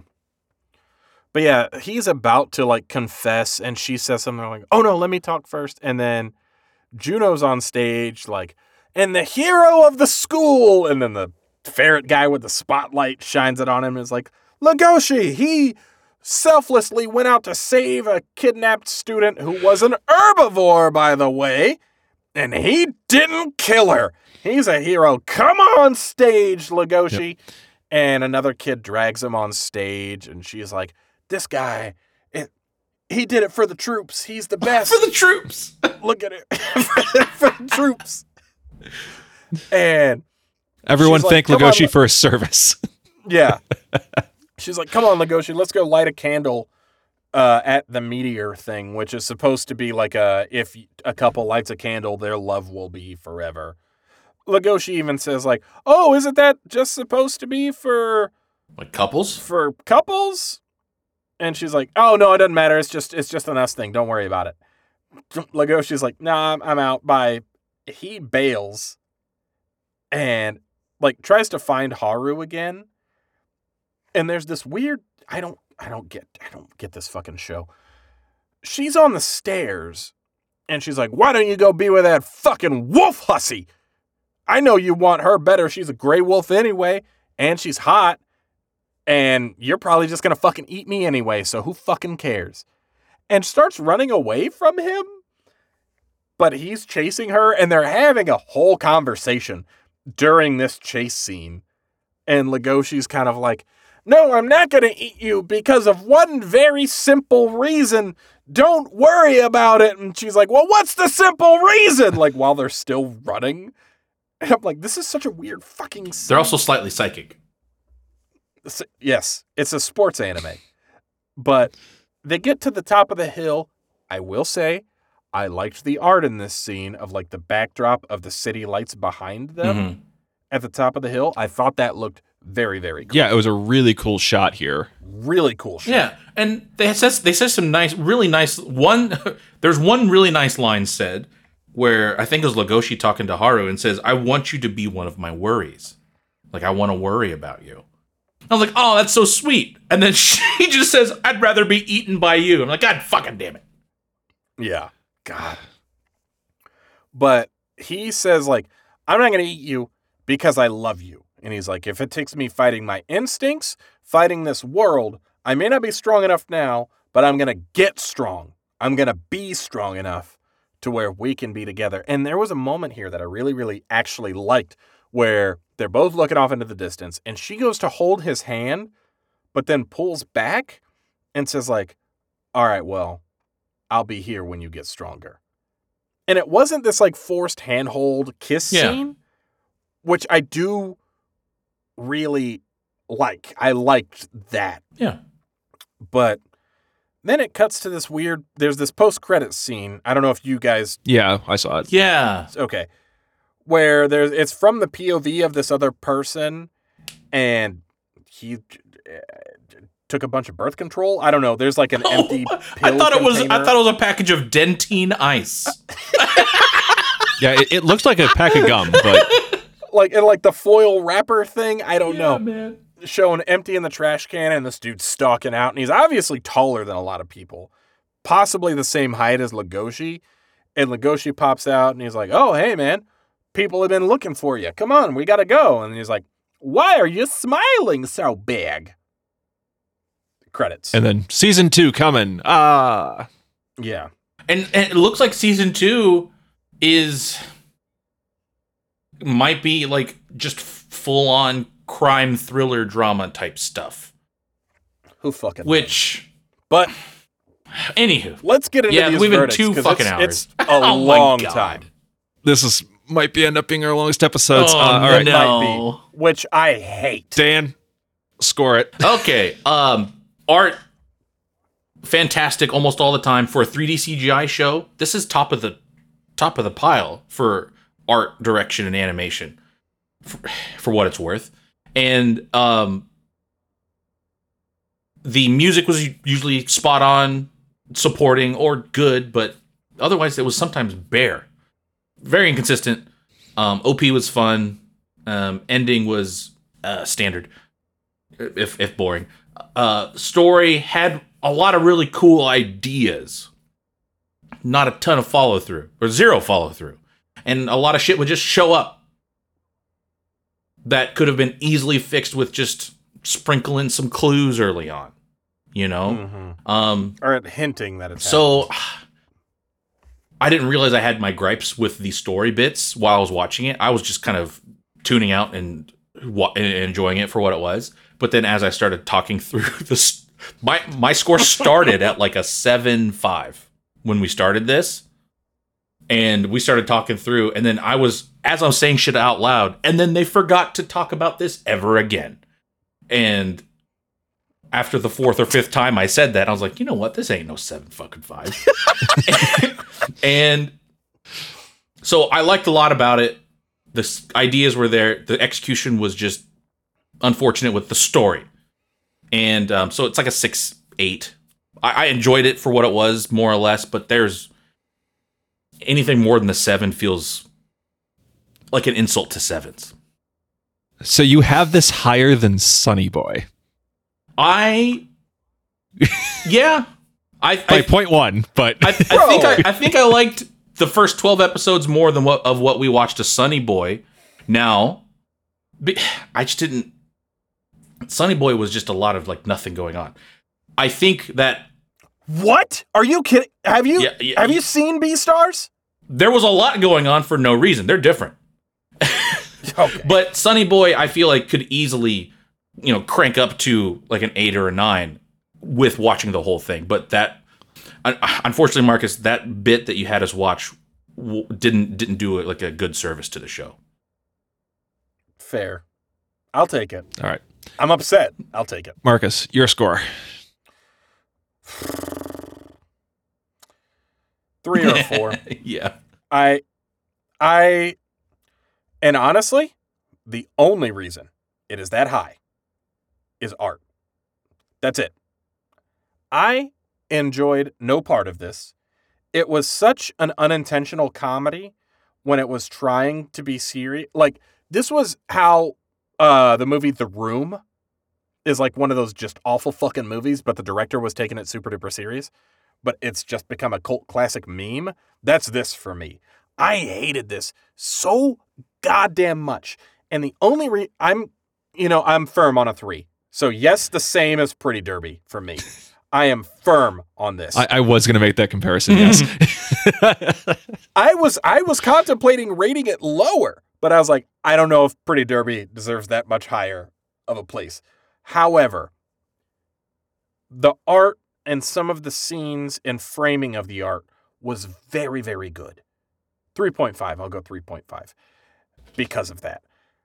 So, like the scene in the dark with Tem, where it's like the outlines, fucking cool. The watercolor scene where she's pushing through the water and the trees, fucking cool. The shadow version of uh Legoshi, where he's like Jekyll and hiding, kind of fucking cool. There was a lot of really cool fucking art that was wasted on a dog shit anime. This to me was the comparison of Domestic Girlfriend's opening being one of the dopest fucking openings I've ever heard, wasted on such a dog shit anime. That's what this was. 3.5. I hated this shit. I'm not watching anymore. I liked it ever so slightly more than Marcus, but not much. Uh, 4.5 is my score. And yeah, it's just the art and music and stuff could not save just an absolute train wreck of a plot and just so much just over the top in your face, just furry fetish stuff. It's like I was expecting there to be a little bit of that, and that was going to be cool, but it was at a, le- a level beyond what I was wanting to Bro, experience. some of the fetish was borderline vore. It- Oh, yeah. absolutely. Yeah. Like the amount of times talking about like wanting to get eaten or like putting that out as like a potential option for a sexy time moment was not great. Yeah, it's like you know if you fantasize about whatever you want, like leave it like, but don't, but don't put it in the cartoons, or at least not the ones that aren't just Yeah. porn. and and how did this get the money to get this put together? There's so much budget at this. so much budget and this thing is what it's it's almost a top 200 anime on malfer in, in terms of how many people have seen it so Bitch, how? Yeah, seven eight three feels way too high. Oh way, Way too too high My God. yeah It's like what you said, Dan. Giving this a seven is an insult to seven. yeah, because I didn't obviously dislike it as much as you guys. I wanted this to be better, and it had s- s- the makings of a, a good one. They just had n- no execution on it. yeah. yeah the, the plot was all over the place there was interesting threads that were surrounded by just inane bullshit there was a lot of characters whose any sort of progression felt totally unearned or out of nowhere. I didn't really care about any of the characters at all. Mm. so yeah it just limited redeeming qualities outside of the quality of the music and visuals that studio orange, orange put in. And there was hints that this could have been a really cool interesting show. But yeah it none of it got held together Pitch for how season one should have ended. At the fucking Meteor Festival, blackout. Legoshi's searching for Haru. He can't find her. Shit's tense. He finds her. She runs out. Oh my god, Louis, you came to save me. Lights come back on. Juno sees Legoshi and Haru. She has that realization about Legoshi. Legoshi is like coming to terms with the fact that, holy shit, she's kind of in it for Louis. Haru's having this moment of, oh fuck, I just said the wrong guy's name. Somebody screams in the distance. Another student got murdered. Curtain. I'd have been in. If they leaned way more into this murder mystery shit, fuck yes.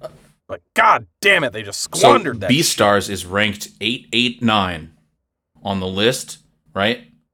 Eight hundred and eighty nine. Nozaki Kun hmm. is rated eight nine two. Bullshit. yeah Bullshit. anyone who ranks this higher than nozaki-kun Uh.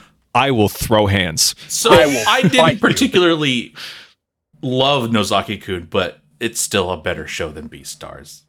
It, Man. its story was there was yeah Wh- what a shame what a shame yeah Okay, but this is about to be a three hour episode. We So, were gonna wrap yeah. this yeah, yeah. So, sorry for the long episode, everyone. This one gave us a lot to talk about and chew on, and I kind of want my two hours back. We had a lot but to chew on, but we weren't eating good. we were not eating good. No. Uh, so with that, I'm not even asking if we have anything more to talk about. We've already talked plenty. We'll see you guys next Wednesday. See you Wednesday. See ya. Thank you so much for listening to the Anime Backlog Podcast and our newest random roll episode on Beastars. Next week, I'll be back in the host chair, and I'm having Marcus and Dan watch the first eight episodes of the 2022 anime original Birdie Wing. If you enjoyed the show, please reach out to us on any social media platform with comments you have. We appreciate anyone who drops us ratings, reviews, or gives us a follow on any of the major social media platforms. And we're really happy to continue with the progress we've seen since the show launched back in March. You can individually follow the show on the handle The Anime Backlog. And additionally, you can follow us individually on Twitter. Dan's handle is at Avarice77, Marcus is at MarcusRVO, and I'm at Nick Spartz. Thanks again for listening, and we'll see you next Wednesday.